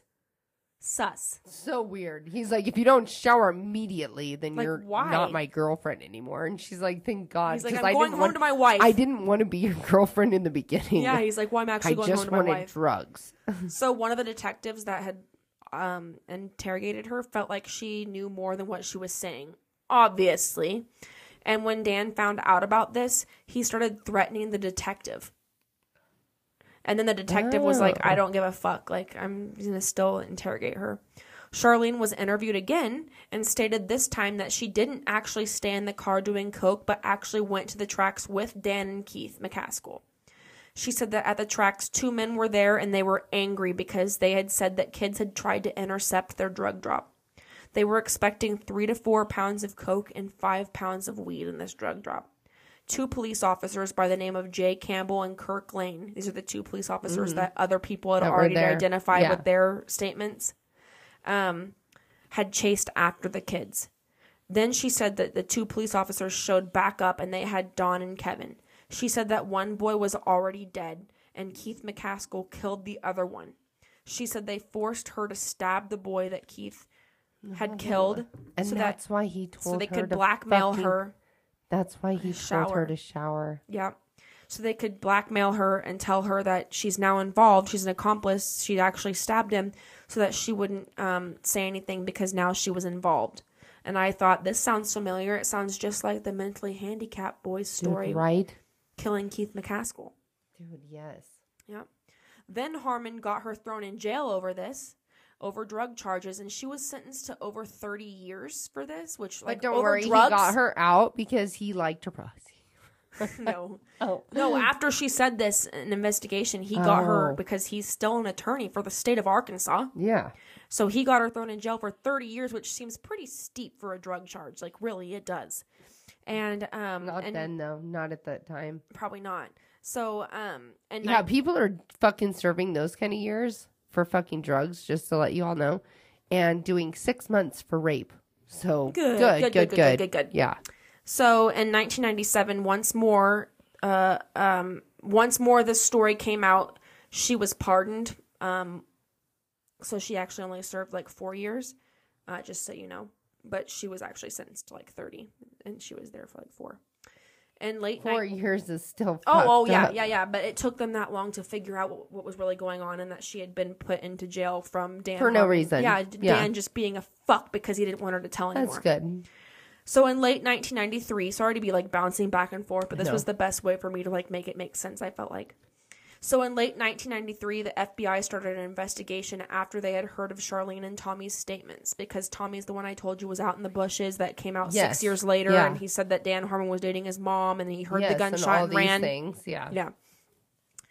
In January 1993, Bill Clinton, just to keep in mind what was going on in other He had just been elected news, in yeah. 1992. He was inaugurated. 1992. yeah, but he was inaugurated in 1993, January 1993, Yes. as our 42nd president. So Yep. keep in mind, the same time the FBI is starting an investigation after they heard this, uh, these statements, Bill Clinton is now in office as the president. Oh, don't worry. I know. I remember being in fucking elementary school, and the our teacher was like had Clinton up on the board and had um, George Bush up on the board, Mm-hmm. and they were like, "Who are you guys voting for?" And like the weirdest thing, I'm just like, "Why are you asking us kids? We're fucking little kids." Like I was little, I was young, Mm-hmm. and like I think it's only because then they like know like for this like our you know our whole like like what your parents are gonna vote Oh. you know what i mean they're like well kids this age isn't gonna care but Yeah. like we now we know what their She's parents are gonna nosy. Well maybe or they're like i feel like it was like a social experiment like let's see if these kids like are they it would be whatever our parents are voting you know Mm-hmm. Yeah, and they're like whatever you've heard at yes home. yeah exactly Yeah. So, anyways, Anyways. he was Anyway. The 42nd uh, president. So then in April 1994, a year later, the FBI asked Jean Duffy, the lady that was looking into this before and then stopped and went into hiding because, oh yes yeah Yeah. that had the list yes, to provide them with the evidence. And she was like, or yeah, so they asked her to provide them with the evidence that she had had bef- like before that she had gathered that she went into hiding and Yeah. never handed over like she was supposed to. And during this investigation, they found out that when people would call in tips to the police, like I said before, the persons that would give info would then like get threatened to stop and don't say Yeah. anything. Like stop saying stuff, stop Yes. reporting things. Then in 1995, the FBI's investigation just all of a sudden stopped with little to no explanation. They never said why. They're like, we're actually done here. Someone so once bye." again must have said something. Then on November 1996, Dan Harmon's Saline County, still Saline County prosecutor, and his wife was arrested in a different county with a bunch of cocaine. It was determined to be that this cocaine had came from the Saline County. Who is this? his wife, I know, but whose wife? Dan Harmon's? Shut the fuck up. So he's just still up to his fucking shit. So he she literally was found with a bunch of cocaine that was out of his county's evidence room. She was in a different county when she Yeah. was arrested. And he's just stealing it from the evidence room. Like, I don't know if I should have respect for him or if I should just hate him. Charlene called this. She Because literally I'm just said, like- "Watch the evidence rooms because he's stealing He's drugs stealing from it. them." Like, I'm telling you, he's Yeah. going to take all of the shit from the fucking evidence room. yeah. So then af- after this, a reporter was like asking him questions and asking him to make a comment on this, and he assaulted the reporter, so he was forced to resign. He is He's so a piece of shit, dude. dude. He's just like, I don't give a fuck because I got. And he's just like punching this fucking dude right in front of he every, and right in front of with cops. so much And the cops are like, okay, now you better resign. We mm-hmm. don't care that you just did that to that person, but you better resign. And he's like, I'm resigning. And they're like, Yep, he's out. So we don't know what to do. We're not going to charge him for. we're not gonna. We're never going to charge him for any of the shit. he's so the to missing with shit. motherfucking shit. dude. Yes, he's has a. He is He's so. just getting ballsy at this point. He's been ballsy. He's been ballsy this whole time. Yeah. He's like, actually, guys, also be the fucking attorney for this family. Yeah. Like, watch this. And they're just like, all right, look at, dude, because th- he has every fucking thing. He's in with the cops. He's in with the fucking drugs. He's in with the fucking, now he can help the, help the families with quotations everyone. Like literally he's not helping the families he's helping the cops again mm. by telling the families he's helping them that's such bullshit. He's so he can be ballsy. He's like i got i got the fucking cops around my fucking like dick. I got fucking bill clinton's mouth around my fucking dick. I got all these fucking mm-hmm. people that are thinking i'm gonna help them and do all these things and i like why wouldn't you be ballsy you might as well fuck it. You're just invincible at this point Yeah. He's because they're away with all all of it. so fucking They're all crooked. coming to his rescue, yeah. So finally, in April 1997, a federal grand jury indicted Dan Harmon. Finally indicted. Sorry, indicted, indicted him. indicted, indicted. Guys, I'm drunk. So, anyways, Dan Harmon with drug trafficking charges, manufacturing meth, racketeering, extortion, retaliation against an informant, and witness tampering. He was then con- Wow, someone fucking finally stepped up and fucking tried So, this guy. exactly. Dude. Good for you guys. And he was then wow. convicted for racketeering, three extortion charges, and a distributing marijuana charge. So then he was sentenced to prison for eight years, and then an additional three years for other drug charges on top of that. So essentially 11 years. And shortly after this is when Charlene was pardoned and let out because they realized, like, oh, Like, he she was like- actually trying to help? She was actually innocent, yeah. So then in 1999, Arkansas disbarred Dan Harmon, thank God, and as they should, as I wrote. And then he was released in 2006 after only serving nine years out of the 11. Well, nine is pretty good for eleven. Yeah. he should have gotten There's still probably. no he should have probably. served. Yeah, yeah, he probably should have got. I don't know, life in prison Mm-hmm. since he's a fucking murderer too. Well, then he was arrested in February of 2010, so only a year later, for selling morphine and hydrocodone near a fucking school. But then he was acquitted on these charges. Wow, Yeah, dude, what I- a he's piece just a piece of shit. shit. he's like, watch this. There's a school, and I'm gonna sell it to all the kids. Well, I don't know if it was a school kid. I'm not saying it was, near a school, kid, but it's right by the school. Yeah. Like we all know what's happening. Well, I'm in danger. Well, and then he was acquitted on these charges because there was no proof besides the person who actually bought the drugs testimony, which I'm like, why is that not enough? But I guess it's like hearsay. Well, dude, if he's buying drugs, he could be high as fuck and like, this is the guy. Yeah, that's true. So then again in 2018, Harmon was once again on the Saline County employee uh, payroll, and they was found to be organizing files for the clerk's office. So it's like, I why are they can't. rehiring him? Dude, they're like, one more time, buddy. We love Yeah. you. We Like, need you why here. is he still out free? we need you here. So Richard They're Garrett, like, you're a felon. Get in this office. get in this office right now. We need you here now, pronto. We, We know what you did. felons. We know what you did. Get in here. Let's organize some files. So Richard Garrett, who was his attorney, like pretty much sidekick, best friend, whatever, sold his home and moved away. The new homeowner discovered sometime later that a secret room was in the basement, and they said there was things in there that led them to believe that this used to be a drug lab. Oh, it for sure was. Yeah, and he called the sheriff's office to report this, and they said, "Oh, just take that stuff to the dump."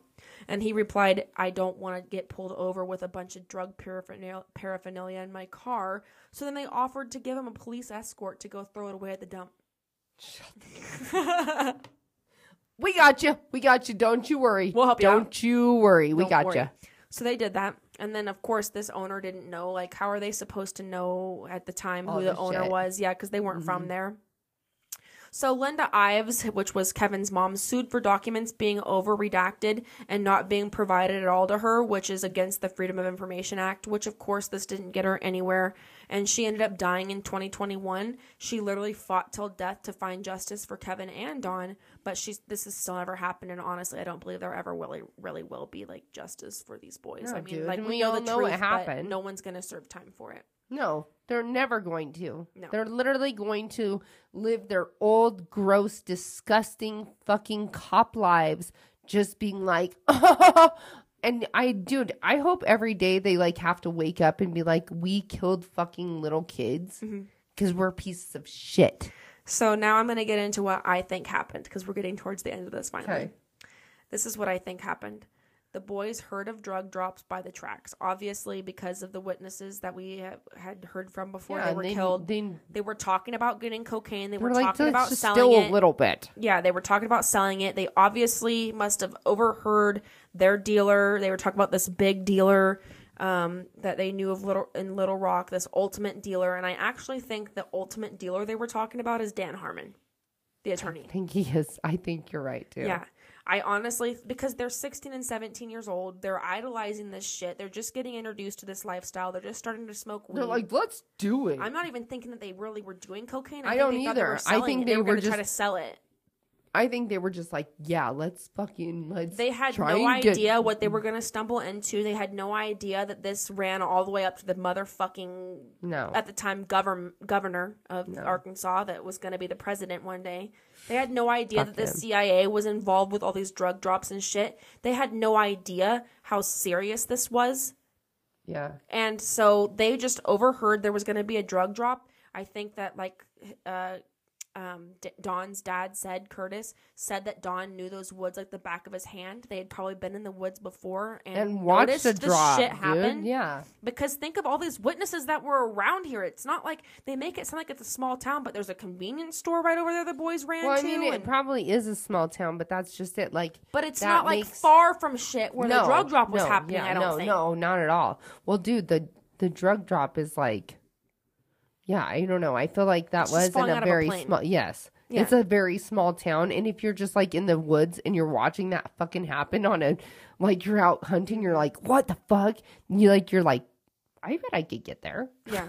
You know. So I think that um, I do think that Reagan and Clinton knew what was going on as far as like the drug smuggling. I think that they were aware of it. I don't think they knew like that the boys at the time's death were related to this. I really don't think that they were like that involved in this. I think they were more like I think Clinton a- was. Clinton's an Arkansas boy, dude. That's Maybe. where he's from. Like he fucking knows shit. he definitely could have. I definitely think so. He, I hope I- not, but I honestly, America. This case, I don't know anything, but I do know something. okay. that's how he talks too. Yeah, I know. Um, but I do think that they were aware of the drug trafficking. I think they were aware of the money laundering, especially that what was happening at the Mena Oh, airport. money laundering for sure, because God forbid any fucking penny goes by the government that they don't know about. Exactly. and I just honestly think that they they did know about that. Uh, I don't think that they knew the boys were murdered right away because of all this, but um, they were definitely involved in it. I think. Um, they turned a blind eye when it was getting covered up because I mean I don't know how much they actually knew was happening the death wise that all these people that were dying because of this to cover this up until maybe later. Um, and then they were kind of in too deep. But I do think that Reagan and Clinton knew what the fuck was going on with the drug trafficking in Arkansas. Um, they didn't, um, like I said, they didn't know maybe about the murders that happened. But yeah, Harmon recruited, I think, the officers to help him move drugs. You have to have boots on the ground. You have to have people. They're not just going to trust thugs with drugs. So he's obviously going to have these police officers come help him on the tracks with Oh these yeah, drug and drops. there's a ton of Well, fucking crooked ones that will Uh-huh. do it. And even the um, police, uh, or not the police, the other um, uh, pilots had testified before, not testified, but stated that there's like cops that will come and supervise these drops. Yes, to make sure they're they safe. know, and well, yeah, they they fucking have Mhm. reason to be out there. Well, and they're probably getting paid for it. Yeah. And then um obviously all of these guys were on high alert when they were out there because uh, already a drug drop had been intercepted, but I put that in quotes because it's like what if they just didn't make the drop that time and said they did and kept the drugs? Could be smart. I mean, honestly, dude, or they just like they said that they never got it, but they did get it and they kept it. Like the the people that got the drop, you never know, dude. This shit happens all the time. Like, why would that not happen then? especially then. Yeah.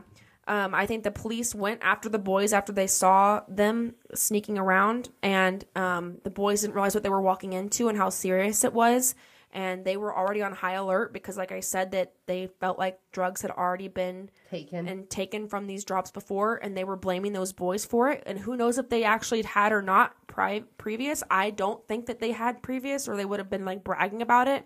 But they were talking about doing it this time, so I do think they were down there like hoping that maybe they could find something or see what was Mhm. going on. I agree. Uh, but I don't think they had taken the previous drop. No, they hadn't. They definitely would have been bragging about it. but I think so I think that the they chased the boys after that because they thought that they were possibly the ones intercepting the drugs. And then that's when the boys were seen down by um, Shrobe Road and by the convenience store smoking with their friend on the uh, motorcycle because there was several witnesses saying that that's when the two cops that people have both like ID'd them they um, and went down there started beating the boys up took them back to the tracks where Harmon was because he was Mhm. probably like go fetch them for me Yeah. the two cops brought them back and then that corroborates what Sharlene said where they were brought back up there one was already dead because he was hit with the butt of the gun Yep. and then they stabbed the other one Keith McKaskle did stabbed the other one she stabbed too so that they could make sure and say that she was part of this and Gross. they ended up putting them on the tracks with the tarp with the gun exactly how the train conductor reported it Dude, that's, what I think happened. Devastating too. I think that's what happened, dude. Oh, I that- guarantee. and I think they were all over their heads. They never like envisioned. They didn't think that it would go them. this far No. where you're having to murder fucking numerous This is what people. happened. No, and then they started covering up witnesses. They were killing witnesses and trying to cover it up. And then they realized, oh fuck, there's way more people that know way more than I thought. So they kept doing it. And then at this point, it was like, holy fuck, like I'm way in over my head. Yeah, I'm literally just killing the everyone. And then honestly, There's not even anyone in this fucking city anymore. or Dude, this town. And Dan Harmon's just out now. He was never convicted for any of these murders. no, and he's just sitting there. He's fucking selling drugs to your kids, dude. Like, come on. Yeah. So what do you think happened? Dude, I think the same. I literally think the identical same. I don't know. I don't know. I know for sure that the the kids like I don't think that they were trying to intercept as much as I think just steal a little bit. I don't think they were trying to take uh, everything because dude, they're high school kids. They're like if we take just a little bit, no one will And know. I don't think they I don't realized think how that they serious I don't think they was. thought it was uh, as serious and I definitely don't think they were trying to steal the whole fucking shebang. I just think they were like, dude, we can get one pinch. we can get yes, we can get like an ounce of coke and we can get two ounces of fucking weed and we can make some money. You know, but they didn't realize like that's like whatever happened before that and that dude, and you know what? It may have been the ultimate drug dealer telling them oh, this is exactly where they drop, da da da, because maybe he did take the fucking shit. He took all of it and didn't pay or whatever, mm-hmm. and then wanted someone to fall back on. Like, Yeah. it's this person, it's these kids.